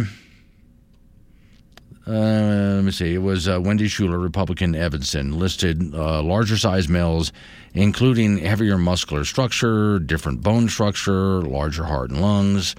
She referred to a federal title statute, which is uh, 1973, gave girls and women the right to compete in female only sports. Mm. All right, so that one is advancing. Anyway, I don't know how far this will get. There's going to be a lot of debate during this, but right now it's just advancing. We'll see where we get with it. Okay, off we go to the Natrona County area where she needs to vent more than once this week just because of everything that's going on. That way it's safe for you and I to go out. Here's Judy. Morning, Judy. Hang on a second, Judy. Go ahead, try again. Can you hear me now? I got it, yeah. Okay, anyway, um, no, I'm not venting. I just wanted to uh, send my condolences out to the McMurry family. Susie, when I was going through chemo, got me my first set of fake boobs. They were crocheted mm-hmm. little circles. And you know, she always took good care of me, and I'm really going to miss her. Okay. Um, secondly, I was wrong. There's 31 days in uh, January, so the Board of County Commissioners is not meeting tonight. I don't want anybody out on these roads. Yeah. Um, it's usually the first and third Tuesday of every month, so it'll be next week. Um, also, um, I wanted to tell you that when Chuck Gray, since you were talking earlier, when Chuck Gray was talking about the crossover voting, right. he was wanting to see like a May cutoff mm-hmm. before most candidates had even announced um, of crossover, you know, changing your your affiliation. And I don't know if that was shot down or not. I think I think it probably was from what you were saying. Yeah. But I thought that was more than fair, mm-hmm. and it, it, it stops people from doing things that are not uh, ethical. Yeah, ethical is a good way to put it, I think. And yeah, the farther out the date, the better it would be. I mean, one proposal was, well, you know, don't allow them 14 days before. No, then you know who all the candidates are. You want yeah, it way no. out there. Yeah, it needs to be out there before anyone votes. And then um, last, oh, I was going to tell you, the refinery is not producing the type of fuel we need right now that keeps our trucks from gelling up. Right and that's uh, that's kind of a Biden thing because it's called an additive, mm-hmm. and the additive is not strong enough for it. Only goes to like thirty below zero or something, right? And it needs to be able to go to about sixty for Wyoming because we do get so cold up here. And uh, that's pretty much it this morning. I didn't mean to interrupt. Okay, well, let's no, that's okay. Let's go real quick, and for those people who don't know about this, because it's something I hear about, but I'm not in your profession, so I don't know. I do know that a diesel truck, let's say, like the kind your company has, the diesel that's in those tanks, when it gets cold enough, it gets to a gel, not like regular yeah. gasoline and you just can't yeah. start your truck. You can't run it. That's why if you see trucks at, on a cold night at a truck stop, and that sucker's running all night long, they're keeping your fuel yeah. going. Oh yeah, and it's tripled our uh, fuel bill once again because our trucks you can't turn them off once you get them going. Right. Which is and why yesterday Natrona County schools and a couple of other counties around Wyoming as well didn't have school because they couldn't get their buses started. Right, and and these morons think if they turn over to uh, electric vehicles, right, in trucks and buses, that it's going to be better. No, it couldn't be further no, from the truth. Just as bad. Yeah. All right. Thank you, Judy. Yeah. Coming up on so, so you know how these things work. Now, electric vehicles, electric buses wouldn't be better in extreme cold, and diesel has problems in extreme cold. So you got to think about what vehicle best performs under extreme conditions like we can have here in the state of Wyoming. All right, so we're coming up on some local news. Update on your weather forecast. Have that nice long segment of open phones. Triple eight ninety seven Woods, the phone number. That's eight eight eight ninety seven Woods. Morning, Bunny.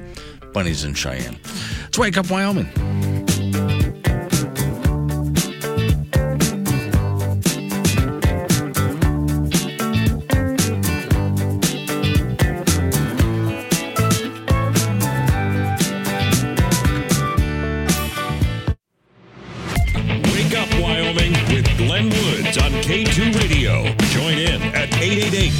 97 Woods.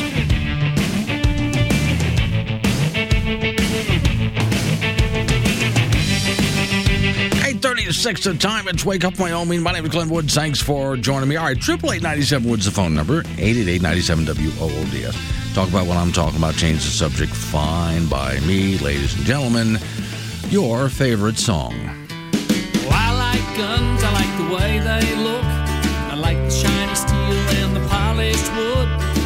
I don't care if they're big or small, they're for sale. Hell, I want them all. I like guns. I like guns. I like guns. So, first story I have for you here Florida taking the first steps to become the 26th constitutional carry state. Now, here's how this works Florida lawmakers promised to introduce legislation allowing permitless concealed carry of firearms called constitutional carry. We have that here in the state of Wyoming. At a Monday morning press conference briefing, House Speaker in Florida and others gathered to announce the bill. The proposed bill was written by Chuck Brannan, Republican Lake City, and talk well, and then another one of Tampa and so on. Under the proposed bill, Florida would no longer need any Floridians would no longer need to apply for a license for concealed carry. The state of Florida already allows firearms purchases for those 21 and older without need of some kind of an application. Should the bill pass, the regulations of concealed carry permits handled by the Florida Department of Agriculture and Consumer Services would end. So, much like we have here in the state of Wyoming. And when it passed in Wyoming, I remembered that at the time. First off, I was surprised that so many people in Wyoming, well, there were some people who were upset and bothered by this. Well, of course, there's Democrats here, so what do you expect? Some people just didn't get it. And they thought it was going to be a bloodbath in the streets. And I thought, why wasn't Wyoming like the first state to do this? But okay, the idea is this if you have a clean background, you've, you're not someone who has been convicted of violent whatever. Okay you haven't slapped your wife around or kids, whatever the case may be. You haven't robbed a convenience store. In other words, when people look at your record, there's nothing going on with you. You just go to work every day, you go home to your family, whatever the case is. So why can't you just go get a gun? Obviously, you're a law abiding citizen. Now, the people who have demonstrated that they are not responsible citizens They've been in front of the judge. They've been convicted of various things. Those are the ones that we take away that right to bear arms. And if they do want to get a gun, if they decide they want a gun, fine. But now, now you're going to have to get a permit. You permit or permission would be granted then they have to come and go through the whole process and and prove and so on that they're responsible. That would that's how Wyoming now handles it. So if you're a law-abiding citizen and you want to buy a gun, go buy one. Now, some people will make the misstatement of saying, "Well, you should have background checks." We do.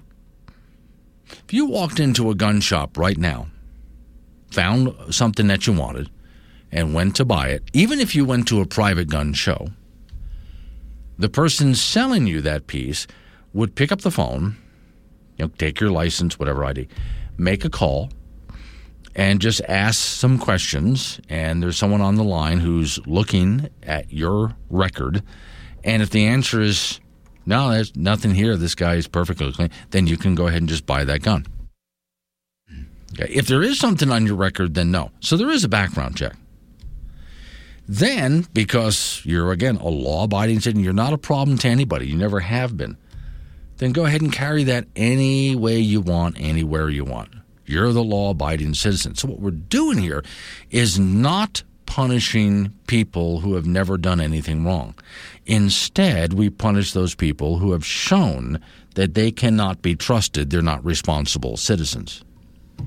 Now, in Florida, the bill's provision only allows for concealed carry of firearms without permit should it pass the new legislation uh, and important uh, political divisions going on here in Florida. But the provisions of the proposed legislation would remove the need of citizens to have a concealed carry permit, allowing them to have a firearm without having to pay a fee to get a certificate. Although I do come across people who uh, would suggest get a permit anyway, because then you have reciprocity with other states. Okay. But also, it's a good idea not just to go through that, but take a course as well so you know what you're doing.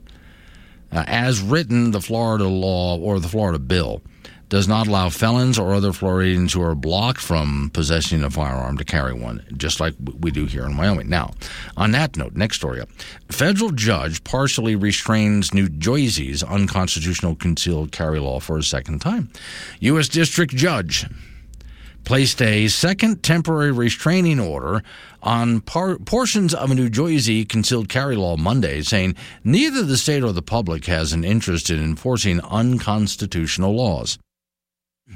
This judge temporarily restrained the law from blocking guns in sensitive places like casinos, public libraries, museums, bars, restaurants, where alcohol is served, entertainment facilities, private property, unless indicated otherwise by the owners. It's private property. They can do what they want. And private vehicles, according to the ruling of the U.S. District Court from the District of New Jersey. And lawmakers initially passed the law in December, which requires residents who seek concealed carry permits for to purchase liability insurance and take training courses while also increasing permitting fees, uh, prohibiting firearms in sensitive places. So that's what's being blocked by the judge. They're trying to throw up anything they can here. So if you're going to buy a gun, you have to get insurance, you have to go through a course, et cetera, et cetera, et cetera. They're trying to make as as difficult and uh, as expensive as possible. The judge says defendants cannot demonstrate a history of firearm regulation to support those challenges, provisions for which they have demonstrated in Article 3. The threat of criminal persecution, prosecution, pardon me, for exercising their Second Amendment right as a holder of a valid permit from the state to conceal carry handgun constitutes a irreparable injury on behalf of the plaintiffs, and neither the state nor the public has an interest in enforcing unconstitutional laws, said the judge. This essentially is once again a state trying to throw up as many roadblocks as they can. The Supreme Court has already ruled, of course you're allowed to own a gun. Of course you can carry outside your home. Of course you can. But then the Supreme Court put in there but if states and local municipalities would like to offer up some restrictions, then they can go ahead and do that. But, you know, it can't go too far. It can't be unconstitutional restrictions. So, of course, some states and municipalities in your more liberal cities and states are trying to push this as far as they can. They, they will really try to push as far as they can to restrict gun owners from being allowed to own a gun for whatever reason. I like the one also recently a judge, it was in New York City, I think it was, that if you wanted to buy, or it was a city or state, I got to remember that one. Uh, but either way, the judge uh, uh, struck down a law which said in order to buy a gun, you would have to go through a board, a committee. It was New York City, that's where it was. And you would have to explain to them why you need to carry a gun, concealed or whatever and it's up to them to decide if you are allowed to or not based on the case that you've got to convince them. And the judge said, Well, no, they don't.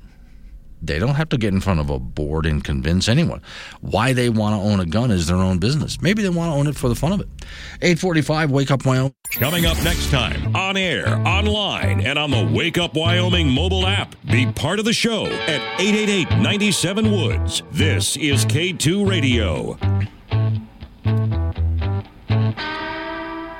Let's wake up, Wyoming. My name is Glenn Woods. Hang on, Frank. I'll get to you in just a second here. Yeah, real important, folks. If you're in, let's say, Cheyenne, between Cheyenne and Wheatland, that part of I 25 closed, blowing snow and ice. If you're between Cheyenne and Laramie, going either way, yeah, closed. Also, just got this. Buck is in Casper. Please pass along 220 west of Casper from Paradise Valley to Bessemer Bend Road is a total whiteout. You can't see the front of your hood in areas. Should have been another school day, I guess. So, okay, Frank, it's um, it's, it's, one of those days. Yeah, it's a mess out there. No new snow coming down. In fact, kind of sunny out there. But so what with all of the wind? Yeah, I mean, uh, I'm over it. Okay. you know, it doesn't Florida matter. looks better every day. It doesn't matter if you're over it. It's not over you. Oh, I know. Okay? I, I, mean, this yeah. is it's, it's not even February right. the first isn't even until tomorrow. Yeah, it's like getting a divorce, but she won't move out. Yeah, I yeah, mean, I just so you have to move. hey, I got a good one for you. Go to the Wake Up Wyoming website. You might really like this. Apparently, uh, even though golf was not invented in America, no. it's about as American as it gets. There are 8,776 golf courses mm-hmm. in the United States. Yep. And I have a video of a bald eagle playing with a golf ball on a ice frozen lake. Wow. Yeah. There's there's a golf ball on the lake for I guess it's near a golf course, and this bald eagle lands and just decides to kick it around, and he's having just a good old time. So that made me look up if that's happened. So I found two other videos of eagles on golf courses that just they saw the golf ball and decided, hey, that looks like fun, and they're just kicking it around and, and having a good time, or or just plain stealing it. I, there, that happens too. Now I know some birds think, what? Why are they hitting that egg? Yeah, yeah, yeah. But it seems like the eagles don't think of it that way. They're just kicking it around like it's a soccer ball or something like that. Yeah, I, when I go golfing, I look for birdies. Yes, if, if, you decide to move to Florida like you're talking about, mm-hmm. watch for the gators. Oh yeah, they're, yeah, they're out there. Just say hi. All right, in men's college basketball tonight, the Wyoming Cowboys will be at home in Laramie to meet Fresno State. Both of these teams looking to turn their fortunes around. UW sits at six and fourteen overall. They have lost seven of eight in Mountain West Conference play. That puts them in the basement of the league, and Fresno State is near the bottom of the league too. They are seven and thirteen overall, three and six in Mountain West Conference play. The Bulldogs beat the Cowboys back in December. That's an 8 p.m. tip-off from the Arena Auditorium tonight. We'll have that for you on K2 Radio in Casper and KCGY in Laramie. Wyoming Cowgirl basketball team will be at home in Laramie on Thursday to meet San Jose State. The Cowgirls coming off a really nice road win over Boise State on Saturday, 69-62. So they are 14 and 7 overall, 7 and 3 in Mountain West play. Uh, now, Malene Pedersen was named the Mountain West Freshman of the Week. She threw in 17 points against Boise State and 10 in the road game against a t- road win over Utah State. Douglas native Allyson Fertig was named the league's Player of the Week with 15 points and 12 rebounds versus Utah State, plus a 13.9 rebound performance against Boise State. In JUCO basketball, the Casper College women, they were rated 19th in the country this week with a record of 19 and 3.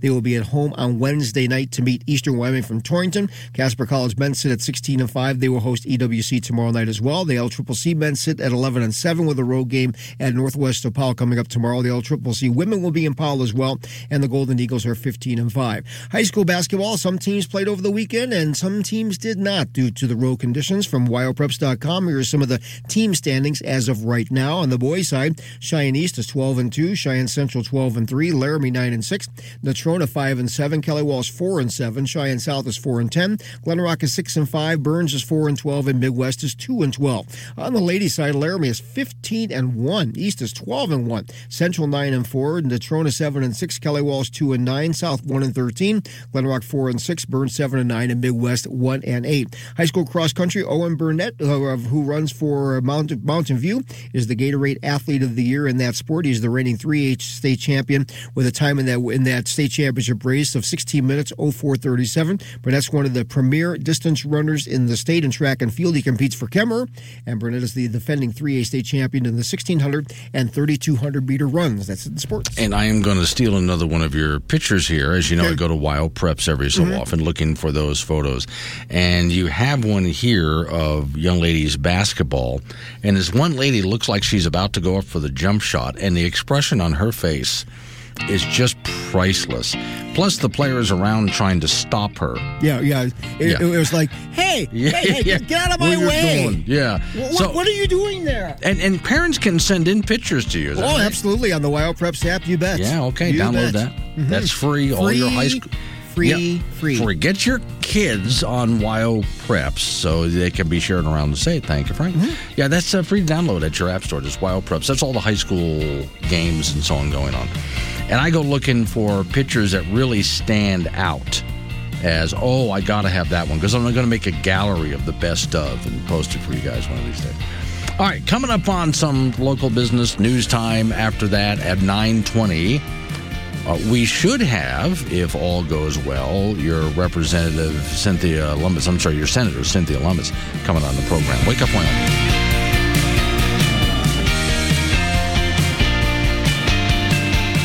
Bigger, better.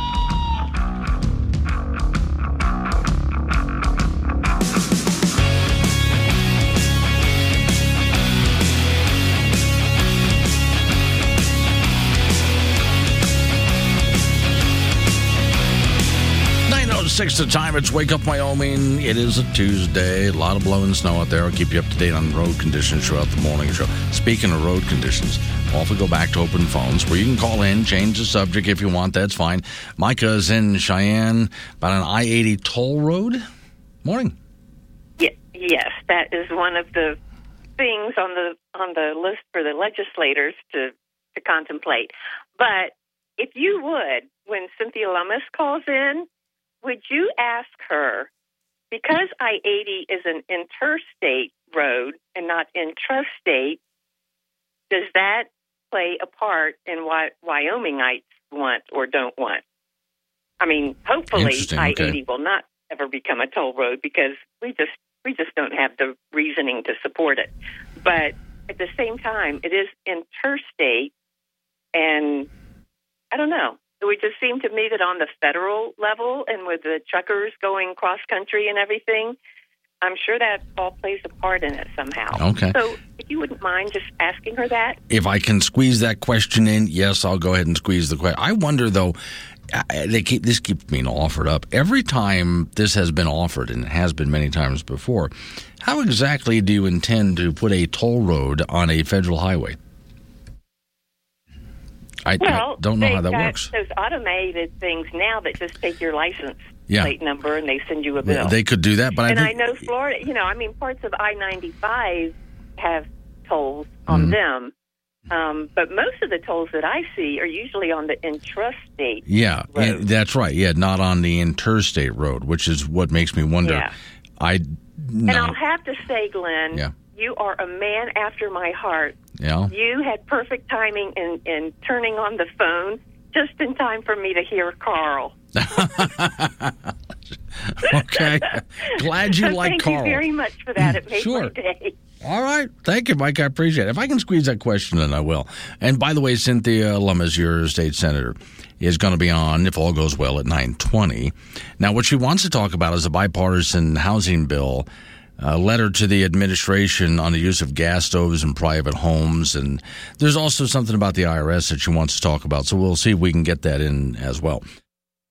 Um, just so you, this is way off topic here. This so she mentions Carl. For those who don't know, all right, years ago, I was in Gillette, Wyoming at a nice store they have there, really nice downtown store. And it's a pretty good size store, too, and it's all educational toys. And apparently, rubber chickens are educational toys because they had a uh, place over in one of the shelves where there are a couple of rubber chickens for sale. And I'm wondering how that's an educational toy. And a friend of mine looks at me and says, how, of all people, do you not have a rubber chicken? Good point. So I bought Carl. Now, a lot of people send me rubber chickens that make, you know, you squeeze them and it makes a noise, okay, a squeaking noise. Okay, this Carl does not have anything like that. He's the traditional rubber chicken, not a noisemaker rubber chicken, right? So, sometime later, I had a lady who cut my hair every so often. And when I would go to where she worked out of, I couldn't find a traditional barber where I was. So uh, she cut my hair. And she has some emotional issues, right? And so, like depression, anxiety. Rather than getting on medication, which could lead to all sorts of side effects, she got an emotional support dog, which is a cute little corgi. So I'm getting my hair cut, and I look down at my feet, and underneath her little counter there is this corgi. Now, the corgi is trained.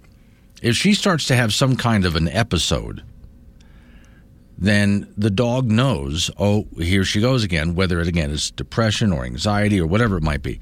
And the dog just goes and plays with her and loves on her.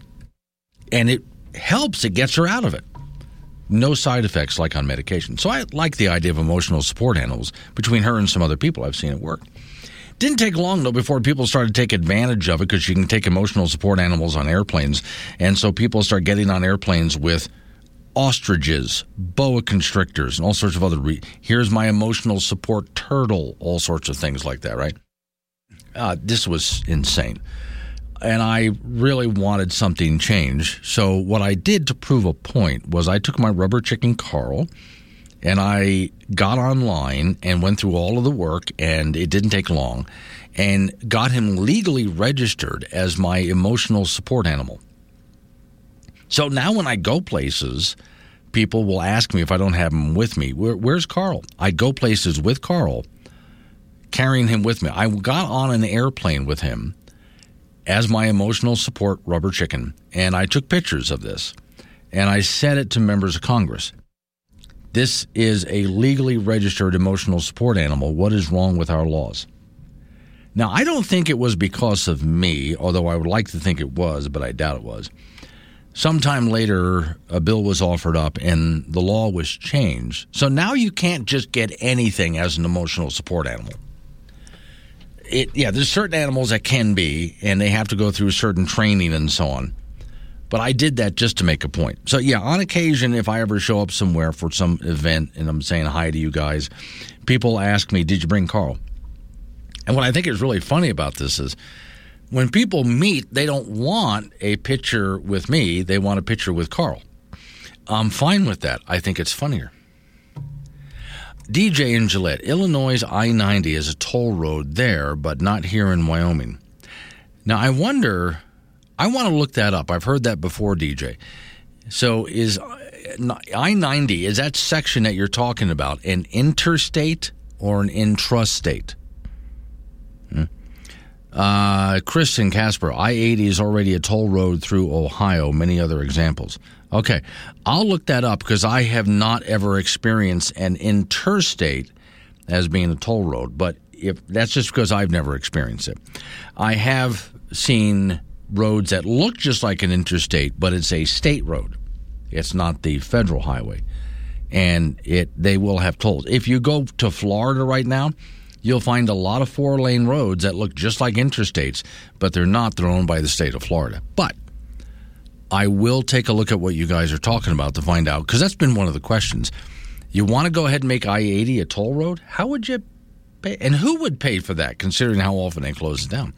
And if they do, if you get on I 80 and like right now, they're closing it down because of the weather, do you get your money back? Just tossing that out there. All right, coming up, if all goes well, at about 920, your Senator Cynthia Lummis from Wyoming is coming on the program. She wants to talk about a couple of bipartisan bills she's trying to get through. 914 is the time. Wake up, Wyoming all across Wyoming. Wake up, Wyoming, with Glenn Woods on K2 Radio. Join in at 888 Woods or the Wake Up Wyoming mobile app. 920 is the time. It's Wake Up Wyoming. Hey, how about that, Miss Mary? I mean, I came back like boom, 920. Now, for those of you listening, you're probably on a little bit of a delay, but in my studio, I'm supposed to come back for Cynthia Lummis at 920. And man, hit that post. Just bang. Okay. While we're waiting, she is running a bit late, which I'm used to. Because we're talking about your Wyoming Senator, Cynthia Lummis. Senators are constantly called away for votes and stuff like that. So she's trying to get to us if she can. Uh, let me see. I'm not saying 100% sure she's on. The, okay, sending her through. This might be her right now. Is this Senator Lummis? Uh, not quite. She's one more minute. So one sorry. more minute. Okay. I tell you what, I will just go ahead and continue talking on the air and just have her say hello okay. when she comes on. Okay, great. Thanks okay, so sounds perfect. Okay, so that's one of her helpers over there. Now, while we're waiting for her, I started looking up what you guys are talking about when it comes to toll roads around the United States. Because all sorts of people are saying to me, well, uh, there's I 80, I 90 across Indiana. That's a toll road. Well, here's how they're classified. And this is where you get into bureaucracy and it gets a little strange. So there's Interstate 95 in New Hampshire. Here's what it says. Interstate highway on the east coast of the United States connecting Florida to Maine within the state of New Hampshire it serves as a seacoast region and is a toll road named the Blue Star Turnpike. See, what they do, and, and this is as I started reading all sorts of other Interstate 95 in Maine, there's another one. Uh, a lot of these are bridges and, and places like that. But in most cases, what they do is they reclassify the road. So, can you toll an interstate? No. But if you reclassify it as a turnpike, yes. So, in other words, what it takes to make Interstate 80 a toll road across Wyoming would be to reclassify the thing as a different kind of road so they can get away with it, which I always thought was kind of funny. So it reminds me of, for example, Obama scare, the Unaffordable Care Act. What they did there is uh, the court did is no, we can't have a fine, but we can call it a tax. But isn't that the same thing? Yes, we're just going to call it something else. I, you know, that's. so that's what they do. If they, if somebody were to pass, if Wyoming were to say we're going to make I eighty a toll road, then we got to get a hold of the feds and say we want to toll this thing for this length, and it may be the whole thing, it may not be, whatever the case is. You know, you may have several toll gates, or you may just have one at either. What, however they want to do it, because people get on and off that thing at all sorts of different places. So they would have to, at that point, get with the feds and have it reclassified as perhaps a turnpike or some other kind of road. Then they can go ahead and say, "Oh, now we can toll it." Just because they changed the definition of the thing. That's how bureaucracy works for you. But in most cases, um, they don't have an interstate. That's supposed to be something that was paid by your taxes. And they're never supposed to put any kind of a toll road on it, or for that matter, anything that would slow you down in any way. In many cases, in order to pay for a bridge. Yeah, so there's places, I have a list here of toll interstate sections. And in many cases, in some of your busier uh, cities, they have an interstate running right through the city. Like I 95 runs right up through New York City, right up through Brooklyn. And they might go ahead and put a toll road on there because they got to pay for a bridge, right? So the bridge is tolled and they reclassify just for the bridge section, then you go back to interstate. Yeah. So that's how they would work that out. And I'm still getting more notes on this, but yeah, the toll rates would be interesting too. This is all supposed to go to help pay for Interstate 80. I'm still of the opinion, though, that you should be able to get a refund. If you get out there, considering how often 80 is closed, which a good section of it is right now, should they get out there on Interstate 80, or you get out there and they close the road and you're stuck out there, that's like, like about a thousand truckers were over the course of the past, well, the whole weekend. Then those guys should be able to ask for a refund. How about that? But do I have uh, do I have Lummis on with me right now, Senator? You do, and I was just listening to okay. that. I re- I I recently spent uh, a night at the Outlaw Inn in Rock Springs because yeah. I got to Interstate 80 and uh, it was closed. Yeah. And, okay. So you should get your uh, money back on that. I mean, why would you pay for that? I'm so glad, John, but we have just a few minutes left because you're you're busy. I know that. I wanted to get real quick to the bipartisan housing bill and letter about gas stoves in the United States and me having the right to do what I want to do with my own home. Yeah, it, it it's unbelievable that we're talking about this. But there are reports that the U.S. Consumer Product Safety Commission wants to ban gas stoves and ranges. Right. And so I led a letter, along with nine of my colleagues, demanding answers from uh, the Consumer Product Safety Commission. Mm-hmm. And several people have reached out to, uh, from Wyoming to our office with concerns about the ban and how it would impact people. My gosh, it would impact almost everyone I know. Yeah. Um, not only it, it should the government have no role in these types of decisions, but gas stoves and ranges are cheaper. Mm-hmm. They have lower utility bills. Uh, they're less likely to result in a cooking fire than electric stove. So, for a product safety commission uh, to be emphasizing uh, climate change policy over product safety, yeah it, it, it's just un-American. This is crazy. I think part of the problem that we have, and you and I have talked about this before, is uh, Congress has given too much authority to the bureaucracy. Basically, Congress writes an outline of a law and hands it to the bureaucracy and say, "You write the rules to make this happen." Well, you just gave them carte blanche to write whatever they want, and this is what you get out of it. Well, it they're morphing their uh, congressional charter and yeah. role. They're mm-hmm. molding it into something it was never intended to be. And Glenn, that's happening all over the federal government mm-hmm. with Biden uh, climate policies. Right. It's we have to shrink and shut down the bureaucracy because it's now the fourth unelected branch of government. We sent you there to pass stuff, not them.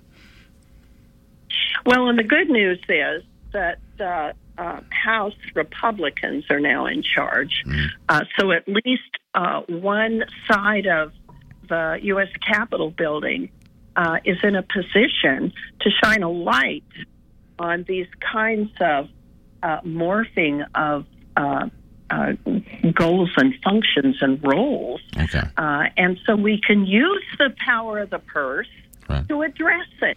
I have a very short period of time, but you wanted to get in. What was this about limiting the power of the IRS on third party payment platforms? I'm not familiar with that. Well, uh, certainly for starters, we want to um, make sure that the 87,000 uh, IRS agents are um, not allowed to uh, take office. This is the uh, craziest way to get at regular uh, people's pocketbooks, and it just irritates me. Um, and then um, I also joined my colleagues, including John Barrasso, uh, to introduce the Snoop Act. Now, that legislation would uh, strike the tax code provision inserted by the Biden administration in what they called the American Rescue Plan. And it requires third party payment platforms to report business transactions totaling more than 600 to the IRS. Oh, Lord. So, another effort to snoop on Americans sure. and how they're spending money. Here's what we got to do. We're, we're, up against the clock. News is about to interrupt us.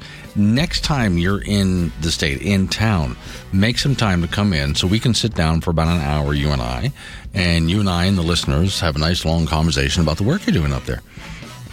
I love it. I will. Okay. Thank you. So Thank you. I appreciate the time that you did provide for us. Coming up on 9:30, I hate that. Well, she was a bit late, so we did what we could. Coming up on 9:30, local news coming your way, and update on your weather forecast. Open phones, triple eight ninety seven Woods. Wake up, Wyoming.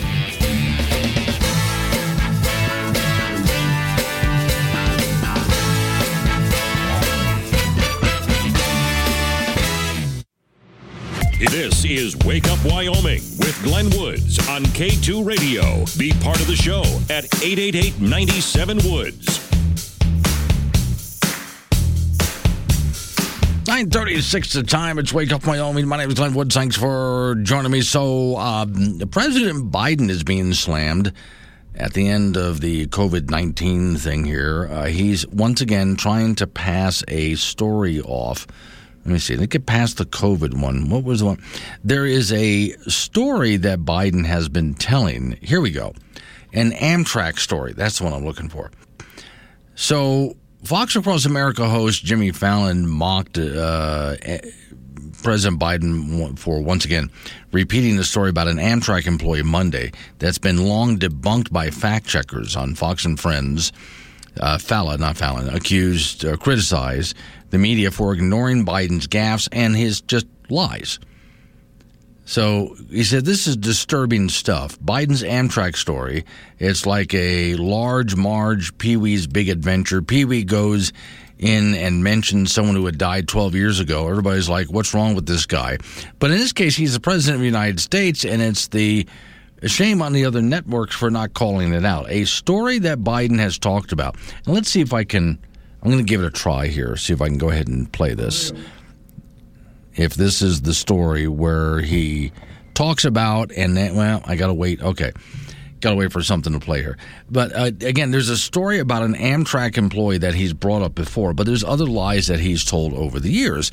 And I've given you a long list of Biden lies that I've played many times over the years and he just keeps bringing up and making up the same stories. And what gets me is there was a time way back when that Biden was called out on his lies by the media, but not so much anymore. Our intention is to run again. That's been our intention, regardless of what the outcome of this election yeah, was. this is about him running um, again. And uh, the fact that we this won. painful. Always. We, I didn't we, run. The fact that the Democratic Party outperformed anything. Yeah, okay, he's going on about something else there. If I can get the, I'm running out of time. If I can get the Amtrak story for you tomorrow, I will, so we can review what that was. But let's go back in time just a bit. There is one less candidate in the race for the presidency tonight. Delaware Senator Joseph Biden dropped out of the hunt today, saying the disclosures about his plagiarism in law school and his exaggerations about his academic record made it impossible for him to continue. I do it with incredible reluctance and it makes me angry. I'm angry with myself for having been put in the position, put myself in the position of having to make this choice. The Delaware Democrat is the second candidate to be forced from the race by questions of character and integrity. Gary Hart dropped out. So there were times when the press actually covered Biden honestly. And when he was caught in a lie, it was actually the news media that caught him. But then later on, they just quit doing that for whatever reason, especially when he was vice president, now that he's president. The new questions stem from taped remarks of Biden during an April campaign appearance in New Hampshire. I went to law school on a full academic scholarship, the only one in my in my class uh, to have a full academic scholarship. Went back to law school and in fact ended up in the top half of my class. I was the outstanding student in the political science department at the end of my year. I graduated with three degrees from undergraduate school and 165 credits, only needed 123 credits. Biden now concedes he did not graduate in the top half of his law school class, that he does not have three degrees from college, and that he was not named Outstanding Political Science Student in college. Newsweek says Biden actually went to school on a half scholarship, ended up near the bottom of his class, and won only one degree, not three. Joe Biden ranked 76th in a class of 85 at the University of Syracuse Law School. I mean, this guy comes off this whole thing as a flyweight. Now Biden says Newsweek is right. His memory had failed him. His memory has failed him. That was the case because he sounded very specific when he was telling that guy off, but his memory just failed him, and that's the okay. Now I want you to imagine. This is easy to do. This is too easy. I feel lazy doing this. So imagine that uh, President Trump had done something like that, made up a bunch of stories like that, what would you be hearing from the press immediately? Okay, well, obviously, right? But you let Obama, how many times did Obama just completely lie about his record and so many other things? Uh, okay. How many times have the Clintons, both of them, lied and been caught? And okay. So there are certain people that the news media will go after hardcore and some they don't. Now, you've known this for a long time, but I think it's just important that it's called out. And I think the difficult part, we're oftentimes talking in an echo chamber here and preaching to the choir. The hard part is uh, letting people outside that echo chamber uh, know and hear these stories. And it is hard to convince them. I remember some years ago, I had said that, yeah, Hillary Clinton needs to be in jail on multiple charges. And somebody called the show and asked, like, what? What has she ever done? Oh, dear Lord. And that's back when the Hillary document scandal was running full force. And yet, how much of news media actually covered it, how many Americans ever even heard the story, this is what we're dealing with. It helps to have the internet to get around the media. But again, unfortunately, so often, not just me, but you out there as well, we're often talking to people who already know and already agree. And that's not the people we really need to reach with stories like this. Stories, like, well, like the Biden Amtrak story, which I'll get into tomorrow if I can. 942, Wake Up Wyoming. Wake on K2 Radio. Got something to say? Chat him on the Wake Up Wyoming mobile app or call 888 97 Woods.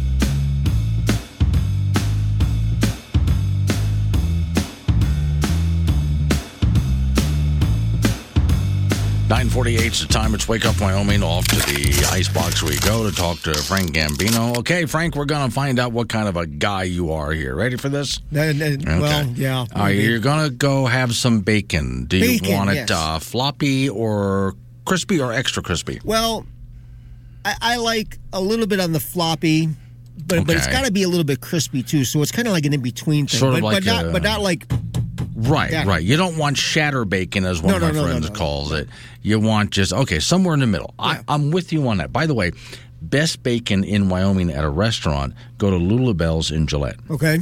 Uh, they you walk into the place and you think not much of a restaurant here. Have breakfast here, order the bacon. You've never had bacon like this, and it's big, thick. You know, so, okay. Now, yeah, now we're talking. Now, uh, someone's making you a steak. Now, a friend of mine in Gillette, DJ, Mm-hmm. how do you want your steak? And I said, in front of me. yeah. I don't care. Just cook it. And, and I like variety. So I don't always want it done exactly the same way. How do you do your steak? Medium rare. Medium rare. Okay. Usually, when asked by a waitress, I'll just go ahead and say medium rare. Yeah. Yeah, but I, honestly, I mean, if you did it well or medium or it's still breathing, I'll still eat it because it's a steak and it's in front of me. Right, but you you have a choice, Glenn. I mean, I do, but well done. I think but is my just, choice is I like variety. Yeah.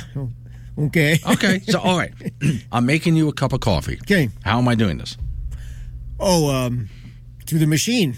Okay. No, uh, for me, I like a really dark roast bold coffee. You, I brew it thick. You've had my coffee. Oh yeah, it's great. Well, then again, yeah, yeah, the coffee I brewed it at about like two thirty in the morning, and by the time you get here, it's been sitting there a while. It's, it's okay. I microwave it. It's Yeah, just fine. okay. But then, uh, so it's it's a bold dark roast coffee. I brew it thick, and I don't put anything in it. So what do you do? Um, just uh, I, I we have those bags of sugar, just a half a bag. Yeah. Per cup, and that's it. Okay. No Half- cream. half. No, no cream milk, no But nothing. you do like to take that edge off of the bitter. Yes. I got you. Okay. All right. Now, some of my friends look at me like I'm really a weirdo. Well, for many reasons, but for this particular. So let's say I put a nice big uh, bowl of ice cream in front of you. Mhm. Now, for me, I let the ice cream sit there for a moment until it gets just a little mushy. No, I want I want it before it's mushy. Okay.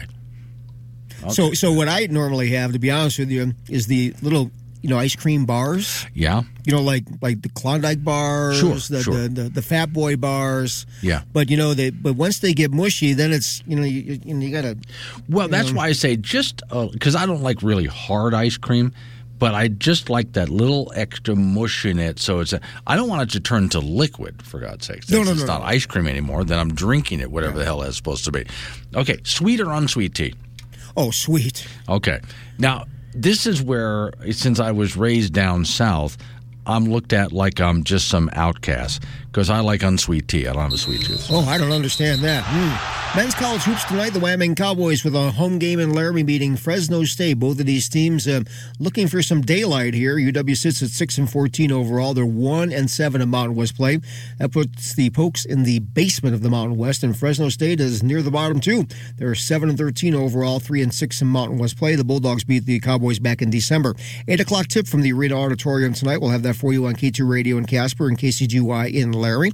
Wyoming Cowgirl basketball team with a home game in Laramie on Thursday, taking on San Jose State. Cowgirls coming off a really nice road win over Boise State on Saturday on the road, 69-62. So they're 14 and 7 overall, 7 and 3 in Mountain West Conference play. Malene Pedersen, was named the Mountain West Conference Freshman of the Week, she threw in 17 points against Boise and another 10 points on the on the road in their win over Utah State. Douglas native Allyson Fertig named the league's Player of the Week, 15 points and 12 rebounds versus Utah State, 13 points, 9 rebounds against Boise State. In junior college basketball, the Casper College women are rated 19th in the country this week. They are 19 and 3. They'll be at home uh, tomorrow night to meet Eastern Wyoming from Torrington. Casper College men sit at 16 and 5. They will host EWC tomorrow as well. The LCCC men out of Cheyenne 11 and 7. They'll have a road game at Powell coming up uh, tomorrow, and the LCCC women will be at Northwestern Powell tomorrow as well. And the Golden Eagles are 15 and 5. High school basketball, some teams played over the weekend and some did not, thanks to those gnarly road conditions.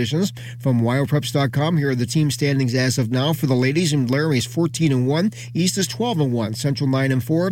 Natrona 7 and 6. Kelly Walsh 2 and 9. South is 1 and 13. Glenrock 4 and 6. Burns is 7 and 9. And Midwest is 1 and 8. On the boys' side, Cheyenne East is 12 is, is 12 and 2. Central is 12 and 3. Laramie 9 and 6. Natrona 5 and 7. Kelly Walsh 4 and 7. Cheyenne South 4 and 10. Glenrock 6 and 5. Burns 4 and 12. And Midwest is 2 and 12. High school cross country, Owen Burnett, who runs for Mountain View, is the Gatorade Athlete of the Year in that sport. He's the reigning 3A state champion with a time of 16.04.37 in that championship race. Burnett is one of the premier distance runners in the state. In track and field, he competes for Kemmerer. And Burnett is the defending 3A state champion in the 1600 and the 3200 meter runs. That's in sports. So, as a sports fan, do you support your team no matter how long they suck, or is there a certain time limit where you know it's been like 20 years, we're done? Well, you know, you, you, you support them, but not nearly as much as, As you do when they win, Yeah. because i- if you can't be naive about this, Right. If your team sucks, Yeah. admit it. Okay, just say it. Yeah. don't, okay. don't go. Well, I love my team, but they suck. uh," Okay. you know, all right. and, and I've rooted for teams my whole life that have just been Horrible. Okay. But what if now? Let's say you got a team. You like the team. You're you Yeah, root yeah, for yeah, them. But then one day they hire that one guy that you just hate. Do you still love your team? Well, you put up with them. Because sometimes I've noticed that people, you know, they, they love a certain actor until they find out something bad about that actor. Then they can never watch him in a movie again. Yeah. Yeah. There's so- more than yeah. kind of figure sports can be the same You way. know, pretty right? much, yeah. All right, thank you, Frank. Coming up on some local. Now we know a little bit more about Frank Gambino. Local business, news time, national, local weather forecast. Wake up, Wyoming.